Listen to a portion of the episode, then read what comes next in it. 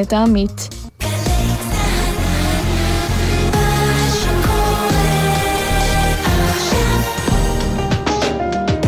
אתם מאזינים לגלי צה"ל. הבית של החיילים, גלי צה"ל.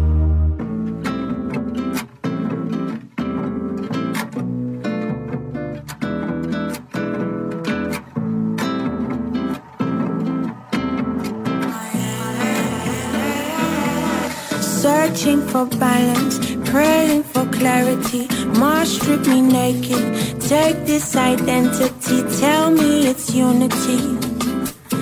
In Lakesha, Lakin, I am you, you are me. Searching for balance, praying for clarity. Mars strip me naked. Take this identity, tell me it's unity. In Lakesha, Lakin, I am you, you are me. I wear clothes I like to hide, so no one knows what I'm made from. Deep in my soul, taken from home, so far we stroll. Deep in these roads, think we control the shit we don't, but fuck we could. I wish we would throw away these phones, get a bit more holy, see the world more slowly. Take test my roses. Searching for balance, praying for clarity. Mars strip me this identity, tell me it's unity. In Lakesha, Lakin, I am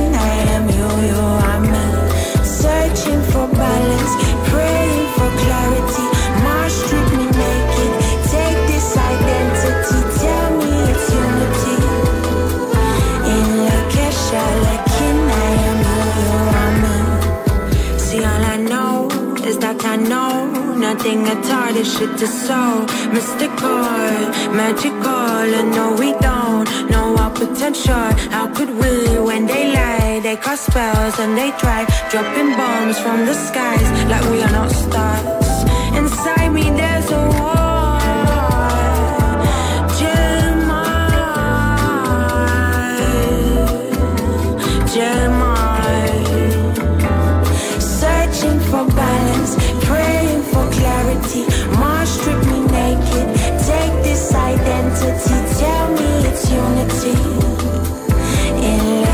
shadow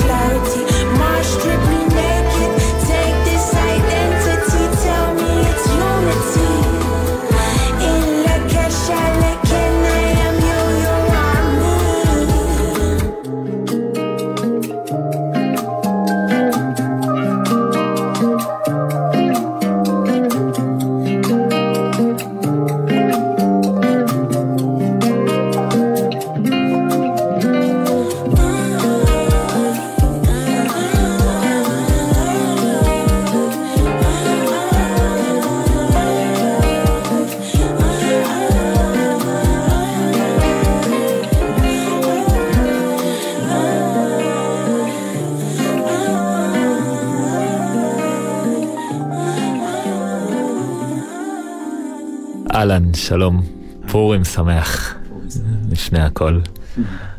אתם שומעים פה ברקע כבר את האורח שלי, ולפני כן נגיד שאנחנו בספיישל פורים, ובכל פורים תחנה אחרת מתארחת לשעתיים בתוכנית המוזיקה. הוא הגשים את אחד החלומות שלו שהגיע ב-1995 לרדיו כל הקמפוס עם קייסים של דיסקים והמון ידע מוזיקלי. לאחר מכן הפך למורה דרך לשדרנים הצעירים ולעורך התחנה. תוך כדי שהוא נמצא מאחורי המיקרופון בתוכניות האישיות שלו, רחצה לילית ופאנקלטר, וגם על עמדת הדי-ג'יי במסיבות רבות.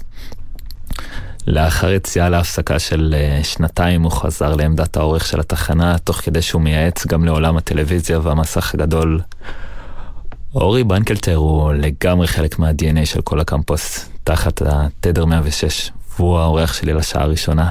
היי אורי, מה שלומך? אה, טוב, תודה שהזמנת אותי. תודה לך שאתה פה.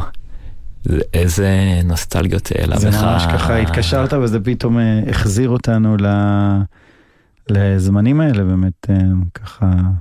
היה לנו שיחה גם לפני שבוע, זה כזה פתאום זיכרונות ורעיונות ודברים עולים ככה מה, מהתקופות הארוכה הזאת, את האמת, אבל, אבל זהו, נחמד. חקרת ככה לעומק והיה נחמד לשמוע את זה דרכך. תודה, תודה, תודה, זה רק ממה שבאמת היה אפשר אה, לצבור מתוך האינטרנט. ש... שלא הרבה.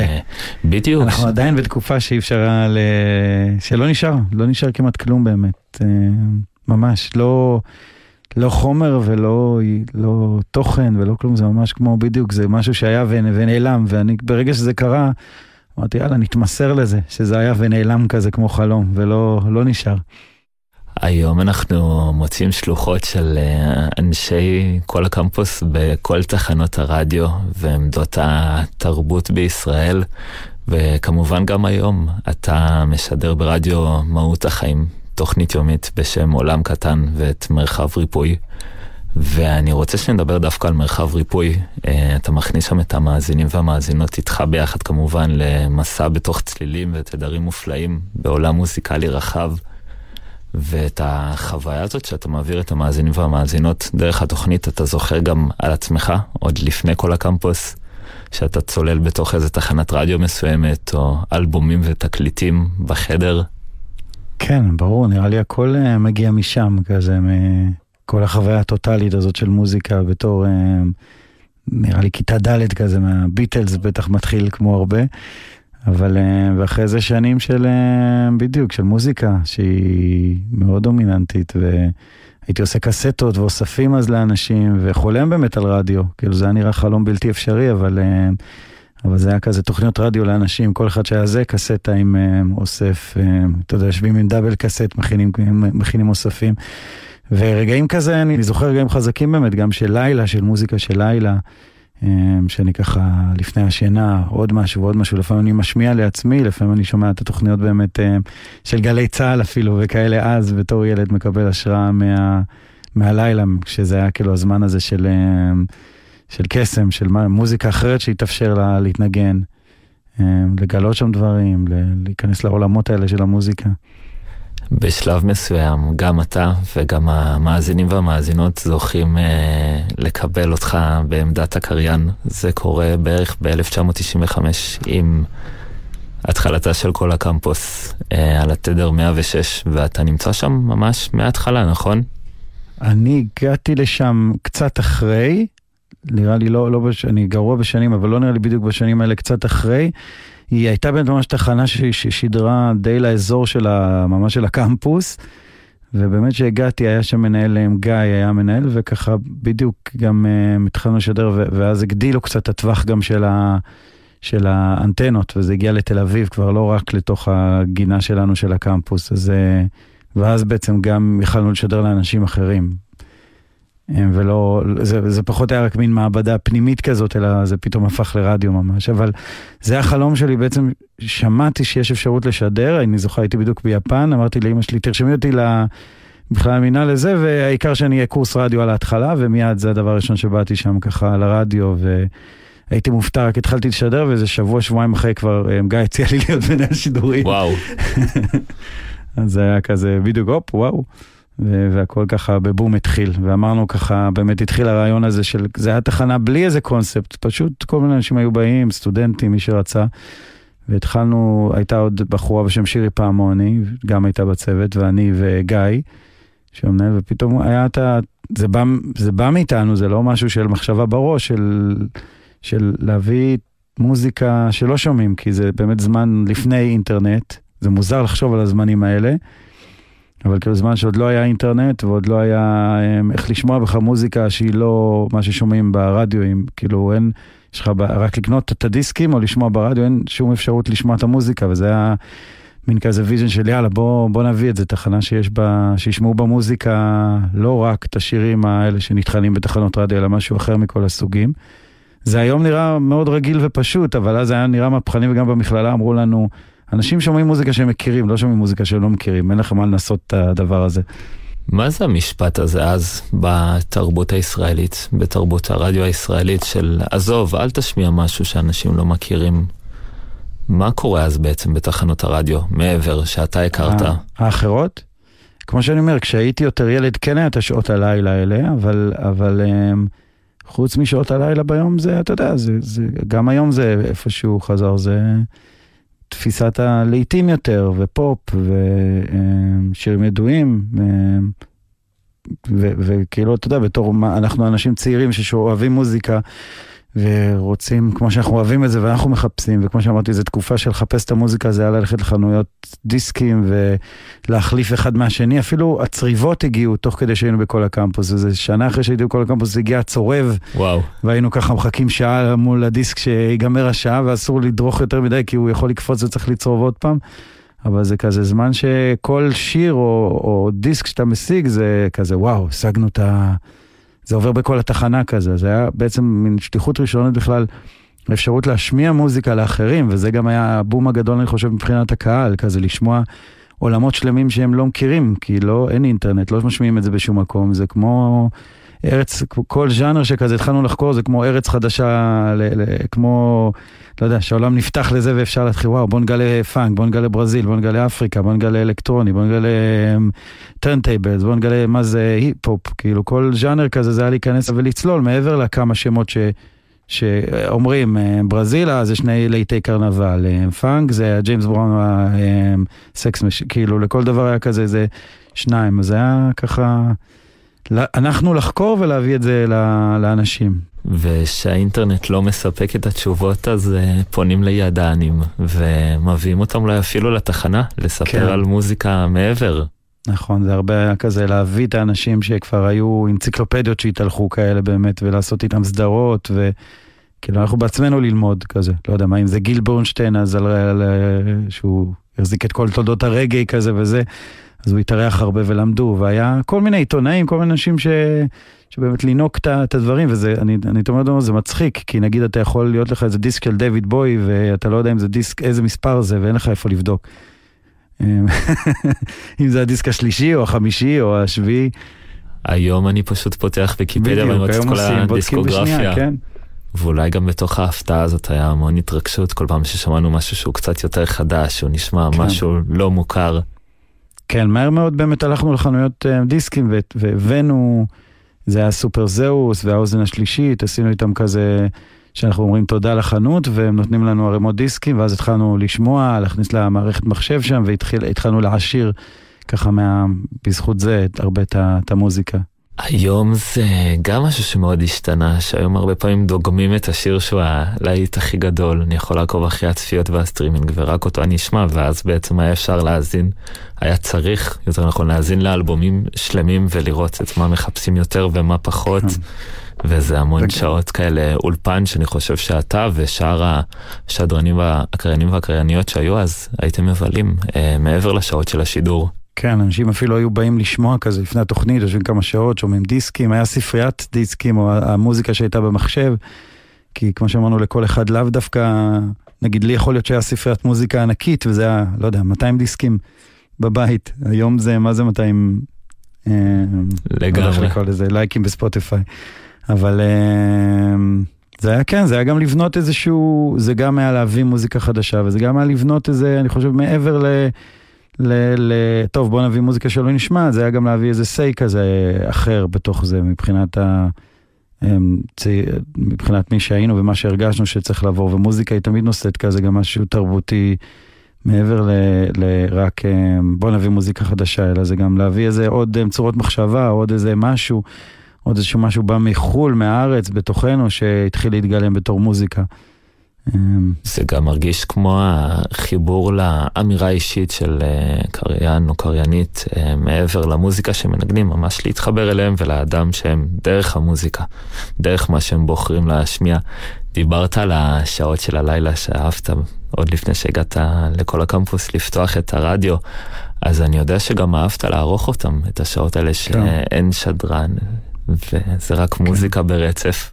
נכון, זה גם היה שעות שלי בתור רחצה לילית, שזו התוכנית הראשונה שהתחלתי, שזה התחיל שעה, ואז זו הייתה התוכנית האחרונה, ואחריי לא היה שום דבר, אז בעצם זה הפך לאט לאט לשעתיים, שלוש, ארבע, ואז כמה פעמים בשבוע, לפעמים חמש שעות, לפעמים שבע שעות, לפעמים ממש עד הזריחה של מוזיקה. היית מוצא את עצמך כן, מבלה שם. והיו באים אנשים, ולפעמים מתארחים, וכאלה, זה היה מין כזה זמן חופשי פשוט לעוף כל הלילה עם אה, מוזיקה, וכששומעים, פתאום מאזינים היו מגיעים, היו כל מיני דברים הזויים שקרו.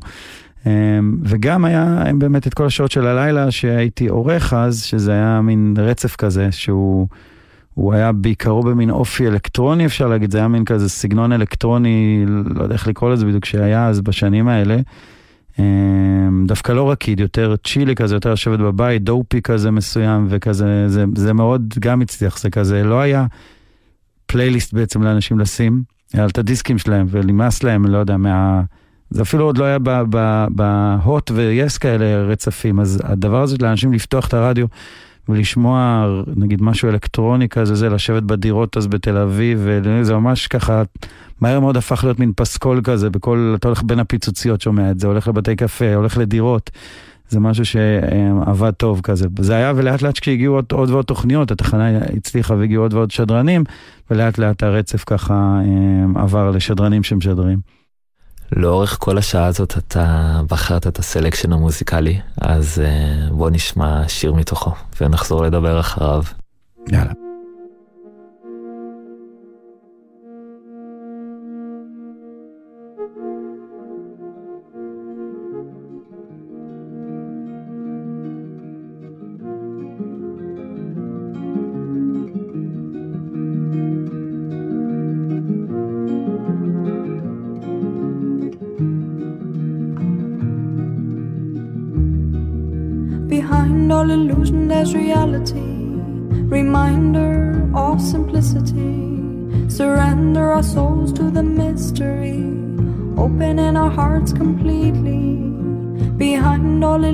There's reality, reminder of simplicity.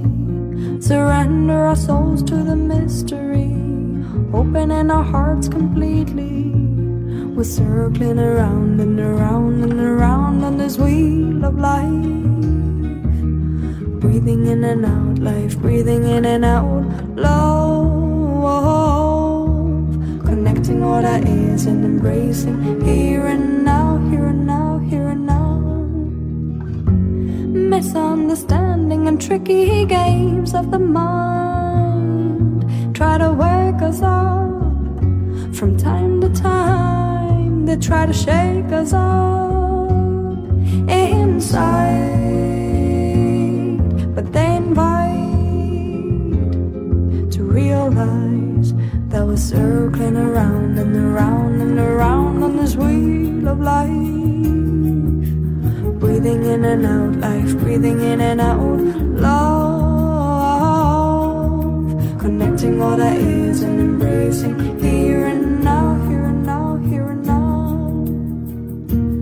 If we only seek, we won't find. Cause seeking make human hearts blind. If we only seek, we won't find. Cause seeking make human hearts blind. Be open and trust. Cause what may come to you will come right through you, to you, through you, to you, through you to you, through you, circling around and around and around on this wheel of life. Breathing in and out, life breathing in and out, what I is and embracing here and now.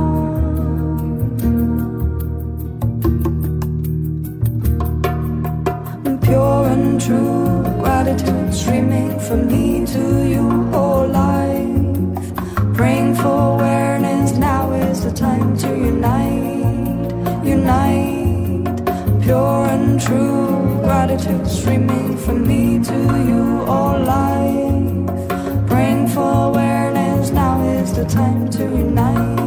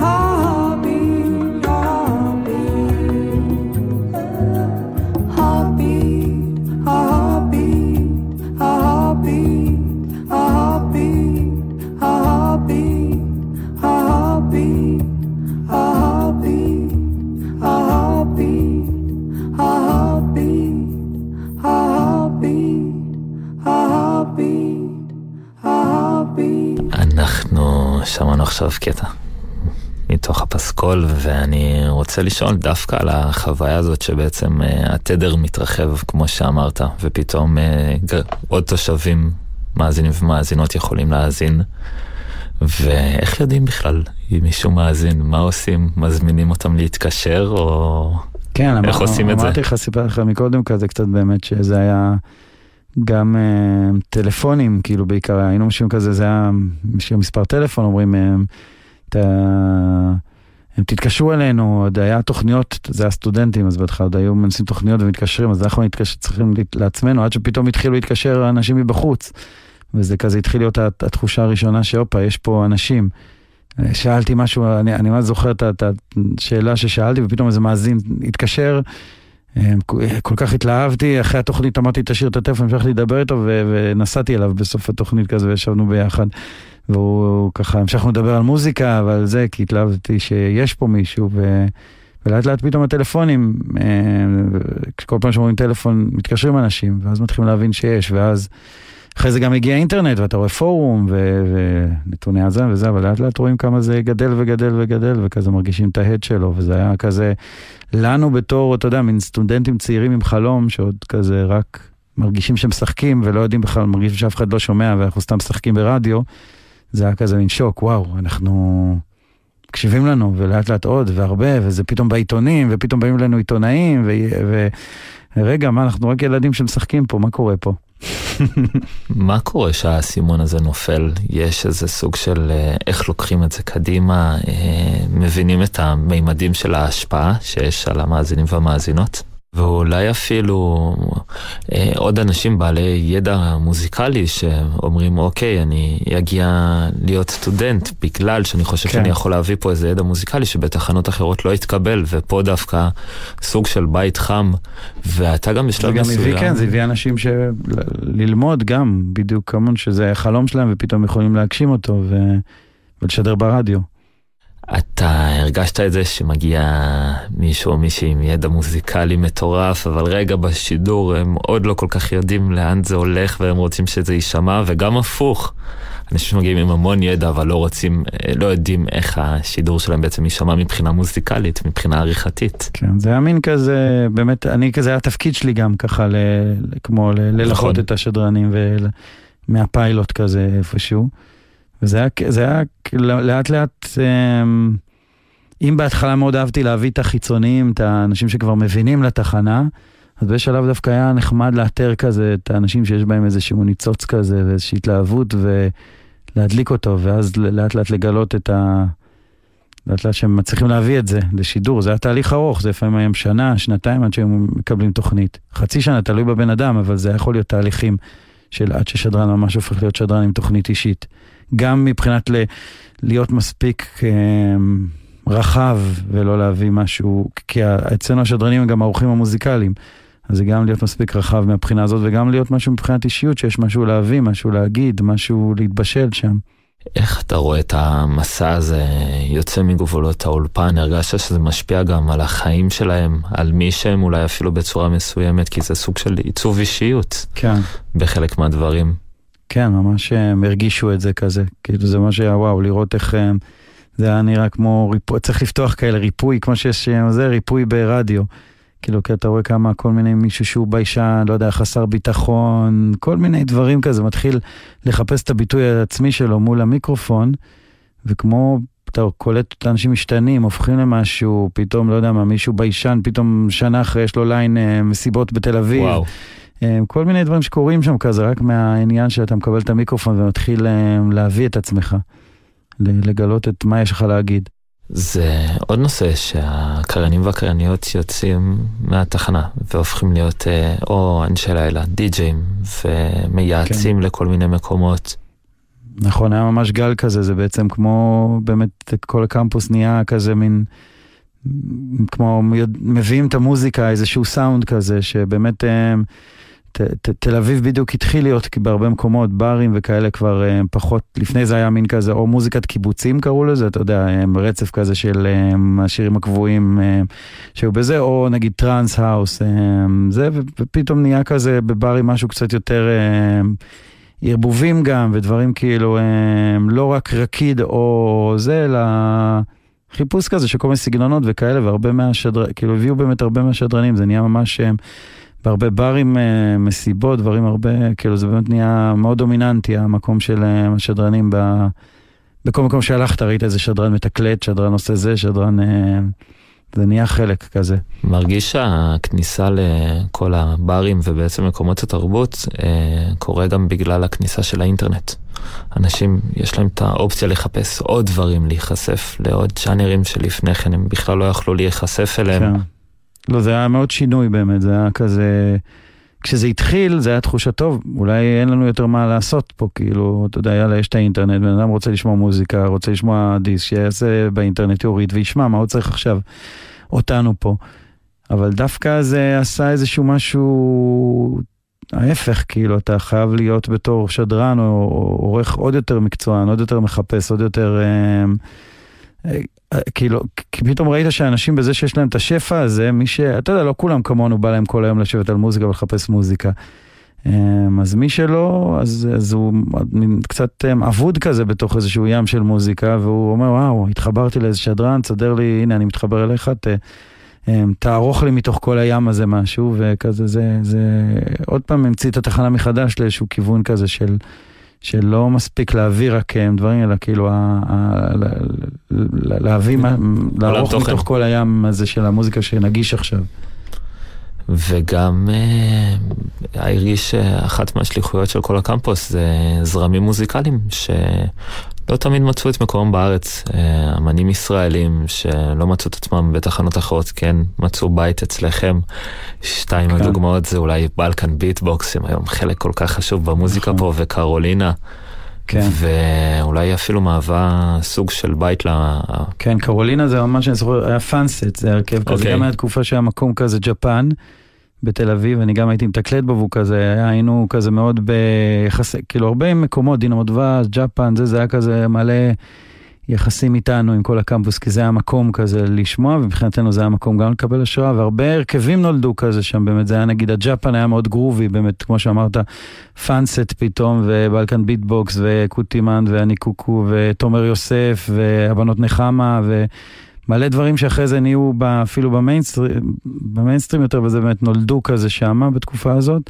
ובאמת אני זוכר ש, שבכל הקמפוס כמעט שמתי רק דברים מחו"ל, כמעט לא היה מוזיקה שהרגשתי אז מקומית כזה, שהיא זה, ופאנסט באמת של קרולינה, זה היה מין כזה גרוב רגעי, זה היה מין כזה, הופה, משהו ראשון שמתחיל להיכנס פה לישראלי, לפלייליסט.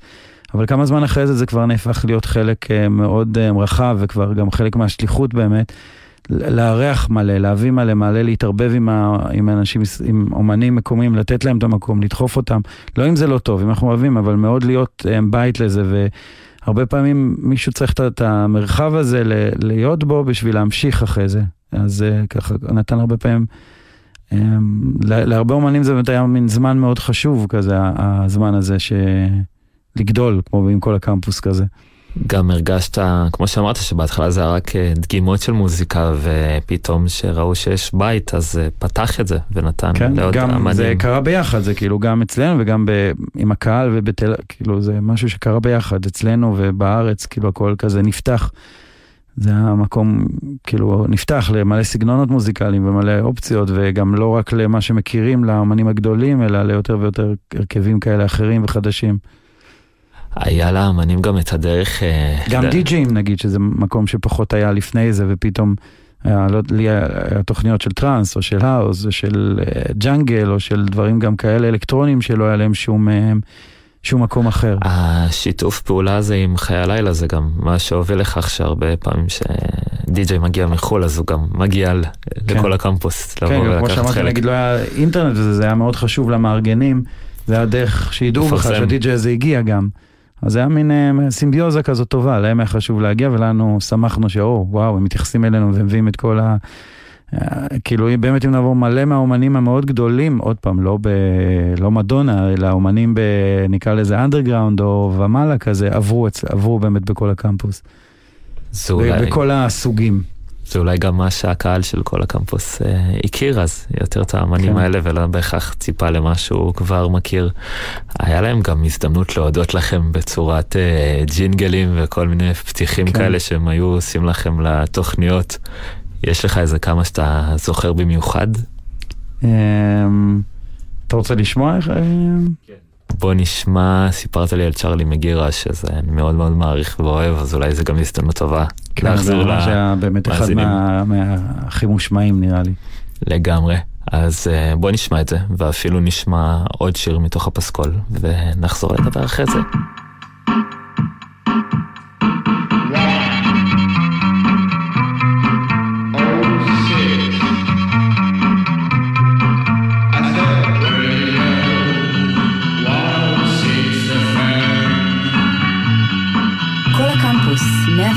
FM.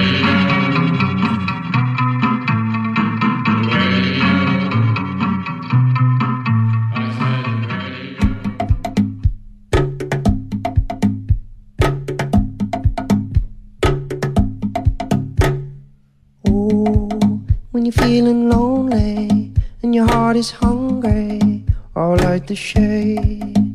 And oh, when the moon escapes you and the sun denies you or light the shade. Om um, nat pa chik pa e eh, chik om nat pa chik pa o oh, chik om nat pa chik pa e eh, e eh, o oh, o oh, e o om nat pa chik pa e chik om nat pa chik pa o chik om nat pa chik pa e e o o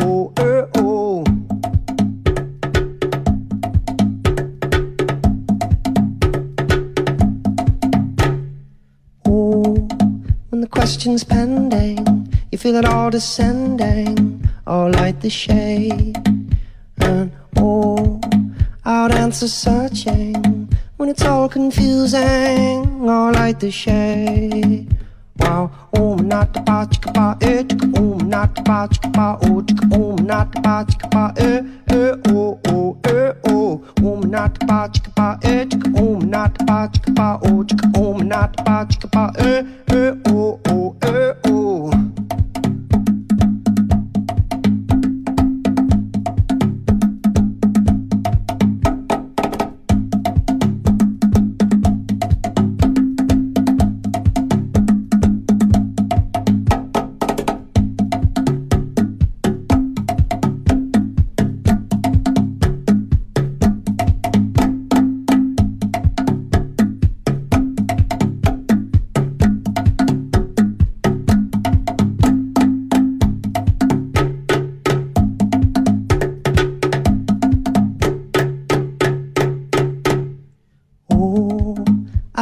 answer searching when it's all confusing. I'll light the shade. And oh, when the moon escapes you and the sun denies you, I'll light the shade. אני רוצה לשאול אותך אם אתה זוכר אז אה, לייבלים שהושפעת מהם במיוחד אה, במוזיקה שערכת, או שהרגשת שמהווים איזה סוג של השראה לג'אנרים המוזיקליים שאהבת להשמיע. שמע, גם מדובר על um, כמה תקופות, בעצם הייתי נכון. 12 שנה ועם הפסקה באמצע כזאת, ו, וגם כל הקמפוס בזמן הזה עבר um, תהליך. כמה פאזות כזה של מוזיקות שאפשר להגיד פתאום היו, נגיד אם היית אומר מה מזוהה עם התחנה, זה היה כזה כל שנתיים מין סאונד אחר כזה, ש... שכשאני הייתי שאפשר להגיד שהיה מזוהה, כאילו בהתחלה, התחלה, זה באמת כמו שאמרתי לך, היה משהו מאוד אה, גילוי כזה של אלקטרוני, אה, שדיברנו על זה, נינג'ה טיוני כזה ודברים כאלה, הרבה שגם עשו מין cut and paste כאלה והביאו לנו סאונדים אה, אה, מתקליטים ודברים כאלה, שכמו שאנחנו גילינו מזוקה, גם הם גילו, והרבה סימפולים ודברים כאלה. אמ, ואחרי זה באמת הרבה מין גרוב ורגעי ודברים כאלה, אחרי זה היה תקופה מאוד של אמ, כזה כמו מין פולק ורוק חדש שנוצר, דבנדרה באנארד וכל מיני הרכבים כאלה, אמ, אינדי קצת יותר, מין היה סאונד קצת יותר רוקי כזה באיזשהו מקום. תמיד הכל היה מעורבב, אבל נגיד אם היה דברים שמובהקים, אבל זה כל, אני חושב שכל הזמן זה, זה כזה, היה איזה קו שגם משתנה וגם... אמ, תמיד היה מלא דברים במקביל, כי, כי כזה לא היה סאונד, לא היה, טוב, זה מה שאנחנו משדרים פה וכולם משדרים את זה. חוץ מבהתחלה שהיינו מעט יותר, בשלב זה היה מאוד מאוד מגוון לשמוע, לשמוע אה, 106.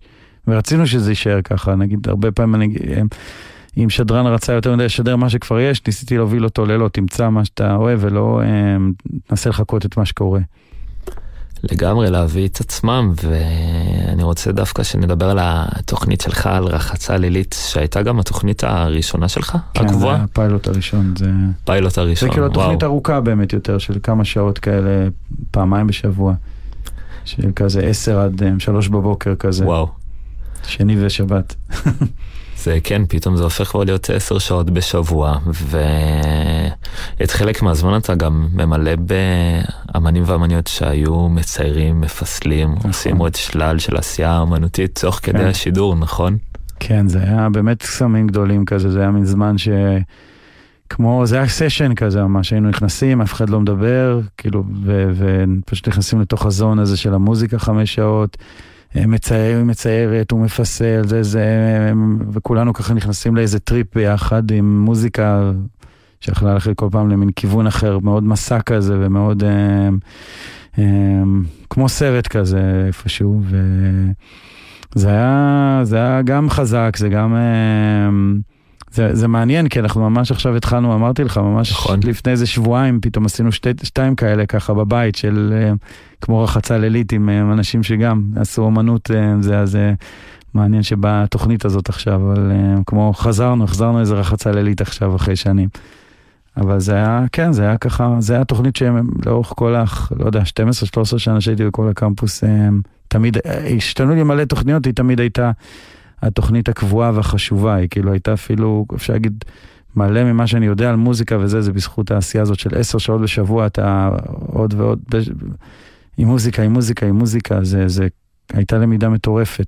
של אה, מוזיקה, זה בהתחלה דיסקים, היינו מגיעים עם, עושים נגלות, אה, אני ומיכל, הבת זוג שלי היום, וואו. אה, עד היום. גרים ביפו, לוקחים, היה אולי, אני לא מגזים, באמת, אם היו כאלה שראו את זה, יש לי עדים, אבל לוקחים נגלות של, לא יודע מה, 20 חבילות, תקליט, חבילות, לא תקליטים. כי הייתי בעצם ברחצה לי צריך את כל המוזיקה מסביבי, ואני הייתי, אבל זה היה נגיד איזה 20 חבילות תקליטים, איזה 30 קייסים של דיסקים, איזה, לא יודע, 30 שרוולים של דיסקים אה, מקוריים, וכל זה היינו מורידים מהיפו, לא, נוסעים באוטו, מעלים את זה לתחנה, פורסים את זה בכל האולפן, גומרים לשדר בשלוש בבוקר, מעמיסים חזרה על המכונית, נוסעים, ואז אה, זה היה כמו מובינג, כל תוכנית כזאת. זה היה מובינג, אבל זה היה כזה מין, חשוב לא לערוך אותה לפני, ולהיות במצב שאתה כאילו כל הזמן ב... אה, פתוח למה, לאן היא תיקח היום, כאילו התוכנית, עם כל המוזיקה שיש מסביב. זה התחיל כזה מזה שמיכל, הבת זוג שלי, באמת אני הייתי משדר והיא הייתה מציירת. כזה קבוע וזה. ואז כזה עוד מישהי אמרה, וואלה, אני... ו... ולאט לאט זה כזה היו מהסשנים כאלה של... אה, של... אה, שזה, לא, לא תמיד, זה לא הקונספט היה רק זה, זה בעיקר הקונספט היה מסע כזה של חמש שעות שמאבדים את עצמנו. בהתחלה הם יכולים לספר לך את זה דרך הטלפון, אבל כשהאינטרנט אה, מתקדם, אז דר, גם דרך הפורום של אה, כל היה, הקמפוס. היה בדיוק לפני, אז אה, הפייסבוק, אפילו קצת אחרי שהיה פייסבוק, הוא היה מאוד מאוד דומיננטי אצלנו, זה היה תקשורת כזאת פתאום עם מאזינים. שם יש לכם תקשורת ישירה מול כן. המאזינים, והם יכולים לספר ולחוות את הדעה שלהם על איך הייתה התוכנית, כן. ואיך מתייחסים לזה, לכל הדעות האלה, שלל החוויות האלה. לקחת את זה כמשהו מאוד uh, מקושר, אתה, כשאתה מגיע לשידור אתה כבר מדמיין את uh, מי שהולך להאזין. כן, זה היה כיף, כי זה באמת, הם, רדיו הוא משהו מאוד כזה, הם, אתה יודע, אתה לבד עם המיקרופון, ואתה לא יודע אם מקשיבים לך, לא מקשיבים לך, כזה, זה מין, אתה מוציא, ופתאום הפידבקים ותקשורת עם אנשים וזה, זה היה כזה מאוד הם, חם, וכבר היו מאזינים קבועים שנמצאים, וכאלה שמצטרפים, ושואלים מה זה השיר הזה, ומה זה פה, ו, ו, וממש נוצר אינטראקציה כזאת, וזה היה מאוד אה, ממלא ומאוד כיף ומאוד חשוב כזה. לפעמים מאזינים היו יותר מדי, השדרים היו יותר מדי צריכים את זה. הם ממש הם היו משדרים ואף אחד לא היה מגיב, אז היו מרגישים אולי זה לא בסדר, ודווקא היה חשוב, עזבו, אתם לא צריכים לש- לשדר לפי הפורום. תשדרו מה שאתם, מה שאתם אוהבים, לא אם כן הגיבו או לא הגיבו, אנחנו מכירים את זה יותר ויותר היום נכון. בלייקים וכאלה, זה היה לפני בתגובות. הלייקים, בדיוק, עזבו כמה לייקים, יש לכם, שדרו. אבל אמ, זה, זה היה מין אינטראקציה ראשונה עם מאזינים, זה היה חזק ו, וטוב. זה אפילו אמרנו רחצה לילית, התחלנו לעשות אמ, משחק התקליטים כזה פעם בחודש, שהייתי מביא את כל התקליטים, שמים לפי אמ, חבילות ו, וזה, והמאזינים בפורום היו אומרים חבילה שלוש, תקליט שבע, זה, זה, וזה היה מין פתיחה כזה, הייתי שם, וזה היה מין, התחיל כזה משחקים כאלה עם מאזינים, כל מיני רעיונות כאלה. של ההתחלה הזאת של ה... פתאום יש לך מאזינים אה, במחשב ולא טלפונים. ואתם לוקחים את זה קדימה גם בצורת אה, אירועים, ממש מסיבות ואירועים של כל הקמפוס. המסיבה הראשונה, אם אני לא טועה, קורית בדינמו דבש. כן. וזה כאן ככה, העזנו... איך מפרסמים דבר כזה? נראה לי שברדיו, זה הדבר, היחידה. כן, זה היה כזה בדינמו דבש, ושמחנו, זה היה די בהתחלה באמת, וזה היה מפוצץ לגמרי, וזה היה כזה גם פידבק כזה טוב, והיו, אני כבר הייתי מתקלט בזמן הזה, אבל רוב מי שתקלט במסיבה זה בעצם היה תקלוט ראשון שלו, אז זה היה כזה מין מרגש, וזה עבד טוב, היה ככה... ממש אה, זה, ואז המשכנו, זה נהיה מסורת. כאילו היה חוץ ממסיבות שקרו כל הזמן, פעם בשנה כזה יום הולדת לתחנה, וזה היה לאט לאט הפך לאירועים ענקיים של אלפי אנשים גם.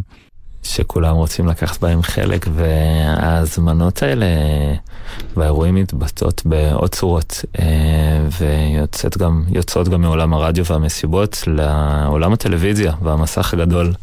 שאתה מקבל נגיד אה, פנייה לייעוץ מוזיקלי לסדרות וסרטים, ודווקא אז חיפשו פתאום את האלטרנטיבית, מה שהצופים לא מכירים. כן. איך הרגשת את השינוי הזה? מה, מה הרגשת שקורה? הראשון, האמת, היה, לי היה דורון צברי, את האמת, באמת, ב, עם מחוברים. אז הוא באמת שמע, והוא כזה חיפש איזה משהו מחוברות, מחוברים וזה, וזה כזה... הוא עף מאוד על ה... כאילו היה לו מאוד חשוב המוזיקה כזה, והוא לא רצה להביא את המובן מאליו. וממש זה היה איתו, זה היה כל פעם על כל שיר כזה, היו גם את הסאונדטרק של התוכנית וגם שיר כזה בסוף ה... בסוף זה, וכאילו זה היה ממש לשבת לפעמים כמה ימים רק על שיר כזה. שיר אחד. כן, כאילו שיהיה השיר המדויק שאומר את כל מה שיש בפרק, הוא ממש היה כזה טוטאלי ב... לי זה היה כיף, כאילו, כי עוד פעם, אני אוהב שזה, אבל זה באמת התחיל מבימאים כאלה שמקשיבים לכל הקמפוס. היה את צברי, היה את, איך קוראים לו? ולסים בשיר? כן. אה, בול. שגם הוא הקשיב, והיו כאילו כל מיני כאלה שהקשיבו ורצו את ה... את ה... רגע, אנחנו רוצים, הרבה פעמים מהעולם הקולנוע, וזה מחפש סאונדים חדשים ודברים אחרים, ולא עוד פעם את השירים המובן מאליו, ו... וכזה באמת אה, התחיל איזשהו כזה משחק עם ה... עם uh, הוויז'ואל. כאילו לי זה התפתח ממש לכמה שנים שהייתי עושה את זה, אפילו משהו עיקרי שהייתי עושה. בשלב מסוים אתה לוקח איזה סוג של הפסקה, נכון? עם 106. כן, באמצע. תקופה של uh, בערך שנתיים. כן. שבה, כן. מה, מה מספיקים לעשות בתקופה הזאת? לי זה היה... זה בא גם איזה, נראה לי זמן, זה היה עומס מטורף, אני הייתי כאילו באמת רק אני כאילו וגיא. וזה על כל התחנה, זה היה מטורף. וגם היה לי איזה רגע כזה עם כל המוזיקה, מין כזה, בכלל מחשבה, מין, לא יודע, עשה רגע כזה של מחשבה על הכל, וזה עזב, עזבתי נראה לי, באמת גם עבדתי אה, קצת בסאונד, באמת בדיבי, ואז חתכתי לטיול ארוך כזה. אמ, אנגליה, יוון, הודו כזה, הייתי צריך איזה ברק כזה, משהו מחדש שהייתי צריך כמו לחקור את המוזיקה מחדש כזה, אתה יודע, זה היה כל כך אמ, אינטנסיבי השנים הראשונות האלה, גם עוד פעם לסטודנט, לזה פתאום לעוף מדבר כזה, ל, ל, ל, ל, כאילו היה לי מלא שאלות על רגע, מה זה המוזיקה ומה זה, וכאילו כמו היה מסע חקירה כזה של, של, אמ, של כמו לגלות את המוזיקה מחדש, מה, מה זה, מה התפקיד שלה, מה היא עושה לי, מה אני רוצה לשדר, מה... כאילו אם לא יודע מה יש, אתה רוצה להגיע לגבהים גבוהים כאילו עם המוזיקה וזה לראות שאתה לא באיזה אוטומציה עם מה שיש והזמן הזה כמו אה, החזיר לי כזה את ה... את ה אה, כאילו איפשהו, כאילו הרגשתי אולי גמרתי עם כל הקמפוס שעזבתי, אבל זה כמו היה חברה כזאת שאתה לא יכול אה, לעזוב, לעזוב והיא כל הזמן חוזרת, היינו בהודו והיינו מגיעים לאינטרנט קפה, זה היה כאלה והייתי יושב, מסתכל על הפורום של שבוע אחורה וכל מיני כאלה, ואמרתי לי מיכל, מה קורה לי, אנחנו בהודו, אני, אני זה, והיה לנו באמת שם איזה ערב כזה לפני שחזרנו, אמרנו, אמרתי, וואלה, בתכלס עם כל הזה, כאילו אם הייתי צריך לבחור עכשיו שאנחנו חוזרים לאן הייתי רוצה לעבוד, זה, זה בכל הקמפוס, היה שם אז כבר עורך, אז זה לא דווקא היה נראה הגיוני, אבל קצת אחרי שחזרנו פתאום אה, הציעו לי, כאילו הוא עזב והציעו לי לחזור, וזה כזה היה הקדנציה השנייה כזאת, אה, שהיה היה טוב, כי באמת שעזבתי אחרי הפעם הזאת, זה היה כזה כבר סגירה לגמרי של, ה, של זה, אבל... ואתה גם חוזר עוד פעם לעמדה הזאת של בעצם אה, להעביר את התהליך הזה של הקריינים. כן. זה היה אולי, אולי השינוי מסוים, שזה היה באמת עוד יותר, נקרא לזה הקדנציה הראשונה, המוזיקה לא, לא הגיעו הרבה מאוד שדרנים שהיה להם את הידע ואת האפשרות. אמ, והרבה נעזרנו, ב... היה לי הרבה התלהבות מלהביא מבחוץ, ודיד, כאילו הרבה מבחוץ, ובאמת אני חושב שבפעם הזאת זה היה הרבה התרכזות ב... כבר הגיעו דורות שכבר הכירו את כל הקמפוס ורצו לשדר, וזה היה הרבה כזה משהו של ליהנות כן מה, מהליווי והשדרנים והאנשים הפנימיים האלה שבאים לשדר ו, וללוות אותם. כן, של כל זה לא היה קורה אם לא היה את כל ההתחלה הזאת, כן, וכל התהליך כן, הזה שאתה... כן, היה צריך משהו, בדיוק, שיגיע דור שכאילו כבר מכיר ורוצה את זה, ומכיר מה זה מוזיקה, אה, נגיד אחרת, או אתה יודע, בהתחלה זה היה קשה למצוא. האנשים שיכלו לשדר באמת מוזיקה אחרת, זה היו באמת אנשים שממש מין מיוזיק הדס כאלה, זה לא כל אחד יכול לבוא ולשדר משהו שלא יהיה קלישאתי או חוזר על עצמו. אה, אם אמרנו עוד פעם, תקופה בלי אינטרנט, תחשוב כל שבוע להביא, לא יודע, לערוך שעתיים או שעה, כשיש לך 50, 30 דיסקים בבית, זה... זה לא היה פשוט לאנש, לרוב האנשים.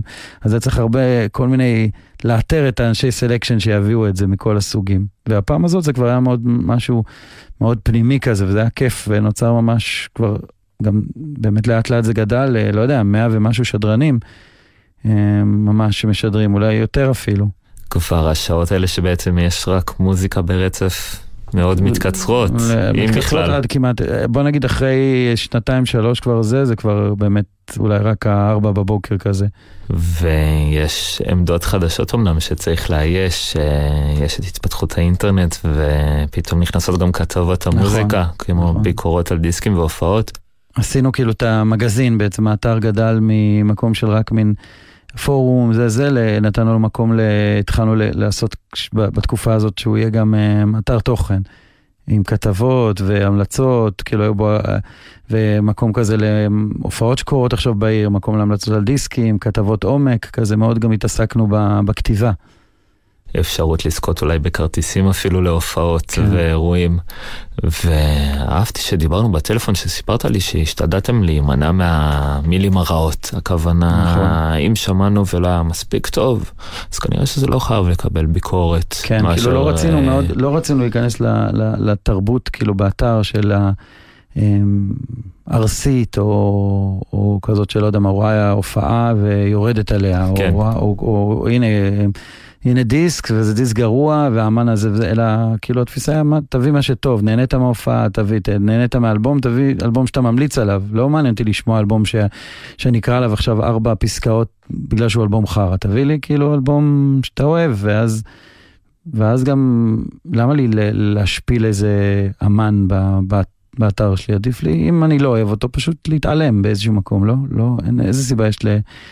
אז כאילו איזשהו מקום, וגם לא עניין אותנו רכילות או צהוב או דברים כאלה, אלא, להביא גוד אה, וייז באתר. זה ממש ממש חשוב, אולי גם אז היה איזה נטייה כזאת לפעמים לציניות כזאת מסוימת, כן. על דברים מסוימים של אה זה לא זה, לא נהניתי פה ולא הייתי כן, שם. כן, זה היה מאוד שפה אז גם של עיתונאות הרבה פעמים, כאילו לבוא ויש מין סיפור כזה שיורד על הזה וזה כזה. היו מסביבנו כל מיני אומנים, אתה רואה לפעמים אמן שחוטף כתבה כזאת והוא, זה נראה, כולה היה איזה אמן וזה, אבל אתה רואה אנשים שממש אה, מקבלים אגרוף חזק. מדברים כאלה. נכון. לא, לא רצינו להיות חלק מ... מ כאילו... מזה בעצם. היה גם סוג של מיקס כזה, והמיקס הזה גם אה, בא לידי ביטוי אה, גם אצל אנשי הרדיו, שפתאום נוגעים בעוד דברים ובעוד פרויקטים, ואני רוצה לשאול אותך, אנחנו מתקרבים כבר לסיום השעה, שכל הקמפוס נזכרת ב-2017, יורד גם אתר האינטרנט, ואיתו גם התוכניות, האוספים והג'מים, וכמובן התוכן וחומר. היום אמנם... אני כבר הייתי כמה שנים אחרי שלא הייתי נכון. בתחנה נכון. בזמן שזה קרה. כבר, אה, לא יודע, אולי אני גרוע בזמנים, אני לא יודע אם זה היה שלוש או שבע. אבל זה היה כמה. זה היה כמה שנים טוב, אחרי שעזבתי, כמה? חמש בערך. בדיוק, כאילו מהרגע שעזבתי שהיא ממש נסגרה, אז כבר לא הייתי מקורב, כבר לא שידרתי אפילו בתחנה. אבל זה היה כזה, ברגע שגי- שראיתי, נכנסתי ואין דומיין, אתה כותב כל הקמפוס, כותב 106, אין. אתה יודע, אין היום דברים כאלה באינטרנט כמעט, אתה כמעט תמיד יכול לראות היסטוריה, לא משנה, תעשה, תירשם, זהו, זה נעלם מההיסטוריה, כל התוכניות, כל הלייבים, כל תקופה ארוכה של כל כך הרבה תוכן. ו- וגם תוכן שלנו וגם תוכן של אמנים, ג'ימג'ומים, לייבים, דברים מחו"ל, מ- אין אותם, אין לה, היה אפשר לעשות שעות של ארכיונים, התפייד ביום אחד ונעלם. אז לרגע אחד זה היה אה, קשה כזה איפשהו, וואו, אבל צד שני אמר, אה, נו, זה this is life כזה, אתה יודע, דברים מתים ונולדים. אז כזה, זה כמו נשאר חלום, הנה, אתה קצת מעורר מהחלום, אבל זה כזה, לפעמים מרגיש שזה היה מין חלום, כי זה באמת אה, תקופה חזקה. אני, אני יודע שהיא לא רק חזקה לי, אלא היא חזקה לגם שאני פוגש שדרנים, או פוגש אנשים מאזינים שהיו בזמן הזה, היה שם משהו עוצמתי וחזק למי שהיה חלק מה, מהדבר הזה, והיה לו גם חלק, אה, לדעתי חשוב אפילו ב, בהתנהלות וההיסטוריה התרבותית של מוזיקה ש, שהייתה פה. אבל היא כזה פשוט נעלמה, ומה שנשאר נשאר, ומה שלא נשאר לא נשאר. בדיוק. גם היום שאפשר למצוא את אנשי כל הקמפוס בתחנות הרדיו ובעולם התרבות, ואם זה תחנות רדיו שהוקמו בהשראת, או אמנים ואמניות עכשווים שמושפעים מהמוזיקה שהושמעה אז, או מז'אנרים מסוימים שקיבלו את המקום הראשון שלהם שם, ונתנו להם את ההשראה לעשות את זה, ואני רוצה שנשמע את השיר האחרון לשעה הזאת. אבל לפני כן אני רוצה להגיד לך, אורי בנקלצר, תודה רבה על השעה הזאת. ועל זה שנתת לנו עוד הצצה לכל הקמפוס שהייתה כל כך חשובה לעולם הרדיו הישראלי ולאמנים רבים. אני מצפה לקבל קישור בקרוב להוצאה המחודשת של רחצה לילית, אה, שתקרה. קורה. אולי אז באמת אפשר לשמוע את השיר הראשון שהולך לצאת, אפשר להגיד שבוע הבא של זה בתור הסוף. כזה סוף של התחלה. בטח, אני אשמח מאוד. להציג אותו? כן, אז אני אשמח. אז שפי אורנבך, זה קוראים לשיר דרך, וזה כזה שיר שעשינו את הסשן ממש, נשארנו בסוף. רק גיטרה והיא, כאילו עודד על הגיטרה והיא וכזה, כולם הלכו ואמרנו, אנחנו חייבים חייבים להקליט את זה רגע, ועשינו את זה כזה מהר, והיה שם איזה מג'יק כזה, הרגשנו שמג'יק, וזה כל כך מדבר גם על התקופ, מבחינתי על התקופה הזאת, ו, ואולי משהו חשוב להגיד באמת, שגם בכל הקמפוס וגם מה שאני מרגיש עכשיו זה לסיכום כזה, מעבר ללהביא, לא יודע, מוזיקה אחרת, או מוזיקה אלטרנטיבית שלא נשמעת, אלא צורך מסוים של דור אז, או זה, להביא, או דורות לאט לאט להביא את עצמם, להביא קול שלא תמיד הדור הישן יותר, החדש, יכול, הישן, יכול לשמוע. וצריך להקשיב לו, כמו שאנחנו גם היום צריכים, אני יודע היום כל הזמן שאני צריך להקשיב ל- ל- למה שקורה כל הזמן, כי, כי, כי זה ההפך מלהגיד, אה, הצעירים של היום, זה בדיוק ההפך, זה כאילו, צריך להקשיב כל פעם לצלילים החדשים שמגיעים, והם מספרים את הסיפור, גם. אז, אמ, אז ככה, להקשיב למוזיקה, היא מספרת את הסיפור שלנו עכשיו, ולספר אותה דרך המוזיקה. לגמרי, אחרי זה מה שנותר לעשות הוא רק להאזין. אנחנו ניפגש אחרי החדשות עם קריינית חדשה, מתקופה מעט יותר מאוחרת של כל הקמפוס. ניפגש אחרי החדשות. כן, יאללה.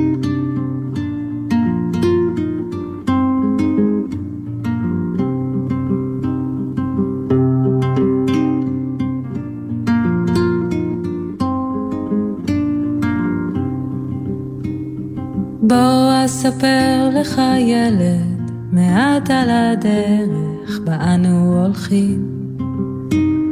שפע של ארץ ברוח נושבת, אור שמש ומים זורמים.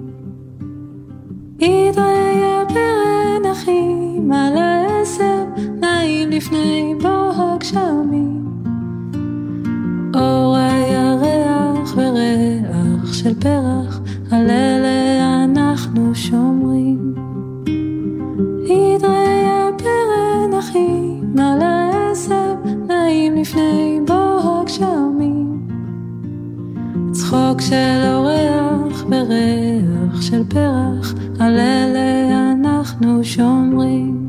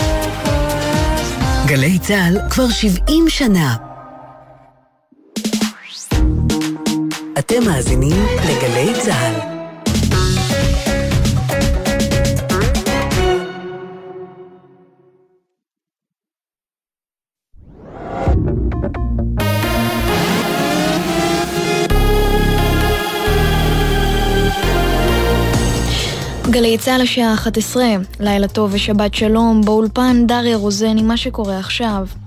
דוח של המודיעין האמריקני קובע, יורש העצר הסעודי מוחמד בן סלמן אישר בעצמו את רצח העיתונאי ג'מאל חשוקג'י בקונסוליה הסעודית באיסטנבול ב-2018. לפי הדוח, בן סלמן ראה בחשוקג'י שהתנגד לשלטון איום לממלכה ותמך בפעולה אלימה נגדו אם יהיה צורך כדי להשתיקו. בסעודיה הכחישו בעבר כי בן סלמן היה מעורב ברצח. שר החוץ של ארצות הברית, טוני בלינקן, אמר בהצהרה כי ארצות הברית תחל במדיניות עולמית חדשה על שמו של חשוקג'י, במסגרתה יוטלו הגבלות כניסה על ארצות הברית, על מי שעוסקים בהתקפות על עיתונאים או פעילים חברתיים, וציין כי תגביל את כניסתם של 76 סעודים. גורם בכיר בממשל ביידן אמר לעיתון הניו יורק טיימס שארצות הברית לא צפויה לפעול נגד יורש העצר בן סלמן, מאחר שהמחיר עלול להיות יקר מדי, ועלול לפגוע בשיתוף הפעולה של שתי המדינות במאבק בטרור ובאיראן. בעקבות העימותים בין מפגינים לכוחות המשטרה באום אל-פחם, ועד ראשי הרשויות הערביות וועדת המעקב לענייני הציבור הערבי קוראים לקיים מחר הפגנות בכל היישובים הערביים נגד התפשטות הפשע והאלימות ונגד התוקפנות המשטרתית לדבריהם.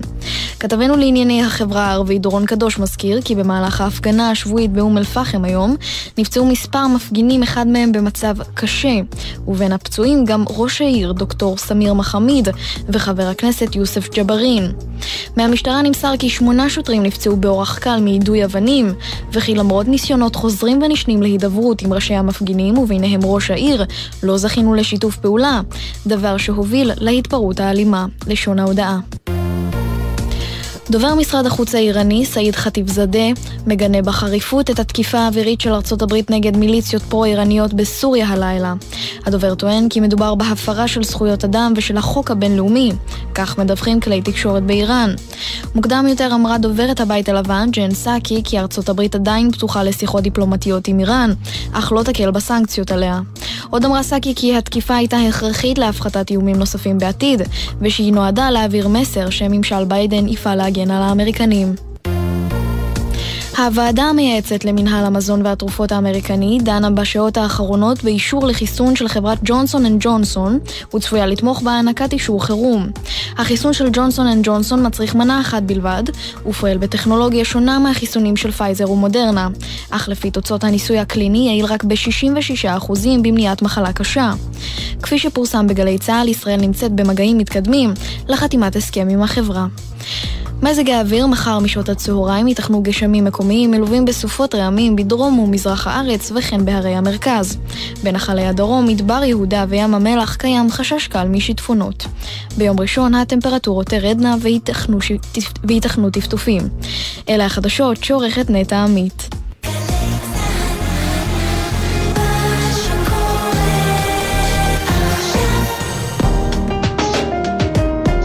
מאזינים לגלי צה"ל.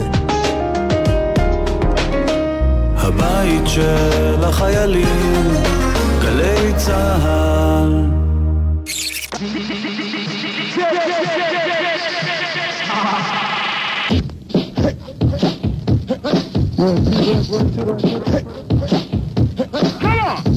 This one's going out to the fabulous fleas.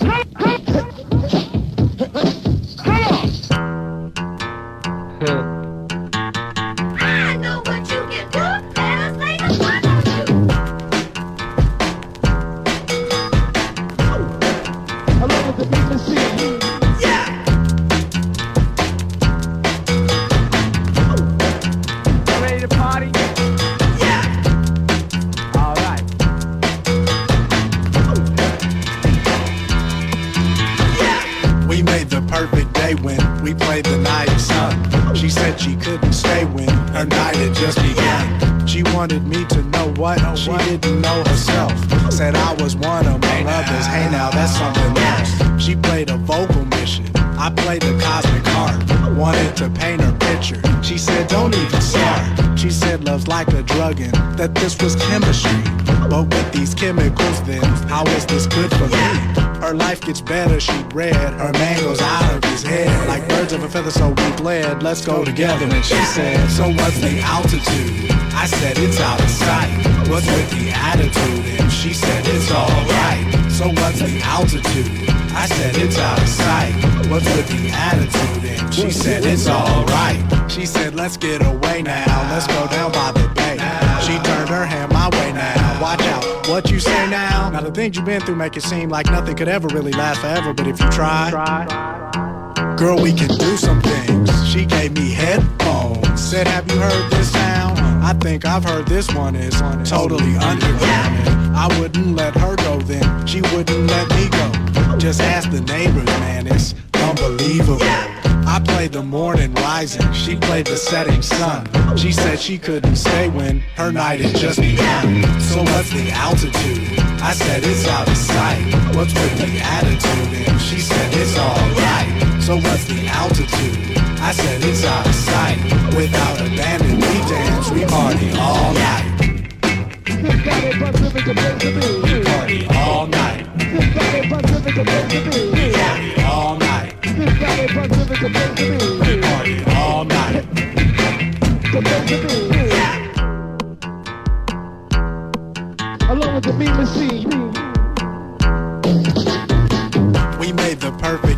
day when we played the night sun. She said she couldn't stay when her night had just begun. She wanted me to know what she didn't know herself. Said I was one among others. Hey, now that's something else. We played a vocal mission to play the cosmic sky. How can we make the distance? You've always known my eye. We're letting people know what what we now know ourselves. That we are one among others. Hey, now that's something else. She gave me headphones. Said, Have you heard this sound? You know I've heard this one, girl. Let's get out of town. This love is like a drug, and we bonded chemically. We're letting you know better, living through chemistry. Y'all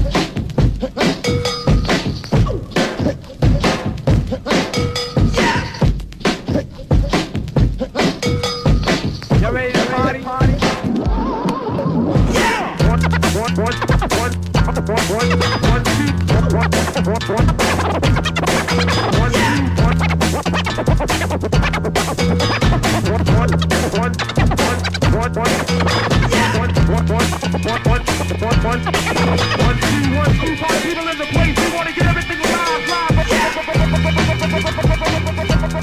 live.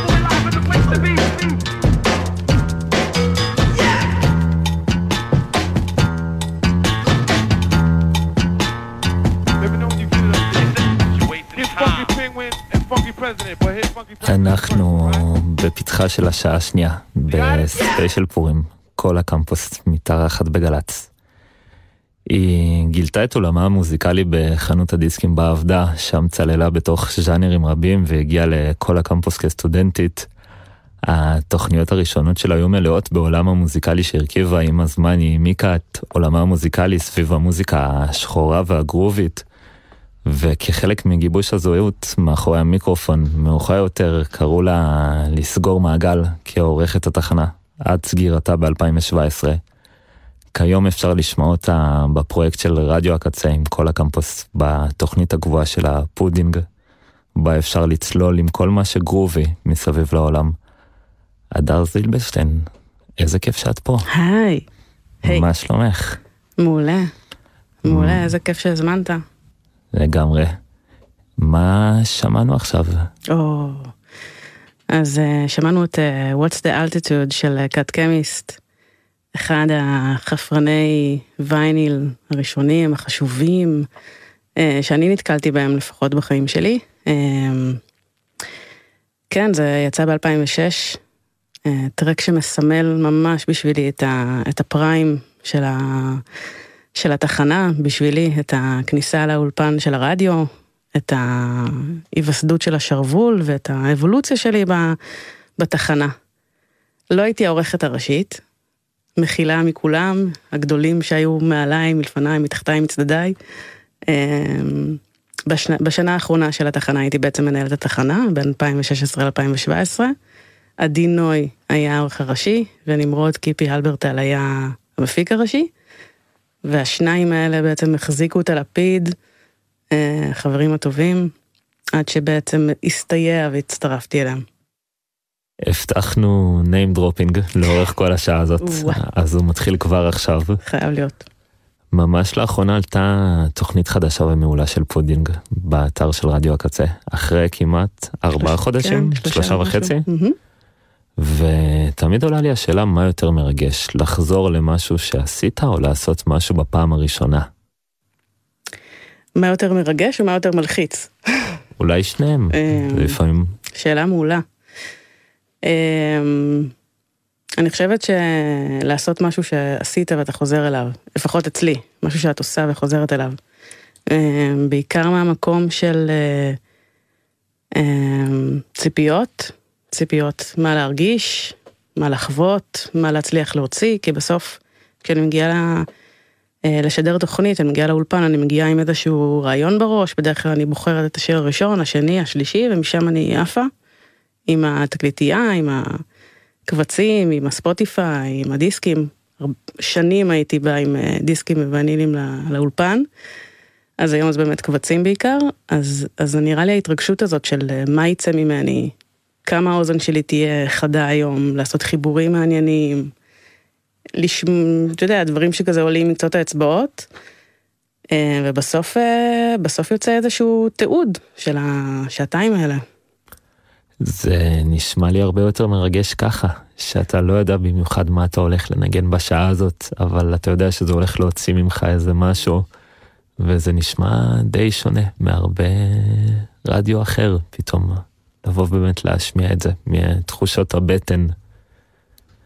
ואם דיברנו על חזרות, אז אני רוצה שנדבר גם על הפעם הראשונה. למד, בחרת ללמוד במכללה למינהל בשביל להיות חלק מכל הקמפוס. איך התחנה משפיעה עלייך לפני? מה מוביל להחלטה הזאת? אז קודם כל, כל הקמפוס הייתה... היה לה מין ערוץ ישיר לכל חיי הלילה של תל אביב דאז. אני מדברת על החיי האלטרנטיבה, אלטרנטיבה, החיי הלילה האלטרנטיביים, האנדרגראונד. כל מה שהיה קצת ביזארי, כל מה שהיה קצת off, off mainstream, כל מה שבעצם חיפש מקום, שזה אומר גם הדי-ג'אים, אם זה רגאיי, ואם זה ג'אנגל, ואם זה טראנס, ואם זה היפ-הופ, ואם זה אלקטרוני, כאילו הטכנו, ממש המקומות האלה. ואחד הדברים שניגנו הרבה במסיבות, אם זה בברזילה, עם הבלוק הישן של פעם והחדש, זה מוזיקה שחורה. מוזיקה שחורה ומוזיקת, נקרא לה פשוט מוזיקה חמה. שהיא, שהיא יכולה להיות מטראנס ועד היפ-הופ וגרוב ו- ו- ו- ואלקטרוני גם, וזה פשוט משך אותי בתור, בתור נערה שחיפשה מוזיקה וחיפשה השראה ומשמעות, כמו כולנו נראה לי בחיים. ודרך המסיבות בעצם הכרתי את הדי-ג'אים. החבר'ה האלה שניגנו במסיבות, הייתה להם תוכנית ברדיו, או שהייתה להם תוכנית מיקסטייפ ברדיו, זה לאו דווקא היה דיבור. אה, ודרך הרחבת הריקודים בעצם הגעתי לשמות של האנשים שניגנו, אחד ועוד שתיים, כל הקמפוס. הגעתי לכל הקמפוס, היה לנו אתר אז, אתר, אתר הוורוד. אה, מי שמכל הקמפוס יודע על מה אני מדברת, זה האתר הראשון אי אז, והפורום היה בוער. ככה היה לנו חיבור עם המאזינים. ופשוט אה, נשאבתי לזה. שמעתי דברים שבחיים לא שמעתי, שמעתי אנשים שבחיים לא, אתה יודע, בחיים לא שמעתי דעות כאלה. היה המון ביטוי לדברים החברתיים שלא שמעת בתקשורת הממסדית. דברים שאתה לא קורא עליהם בעיתון, הפייסבוק לא היה אז משהו היום.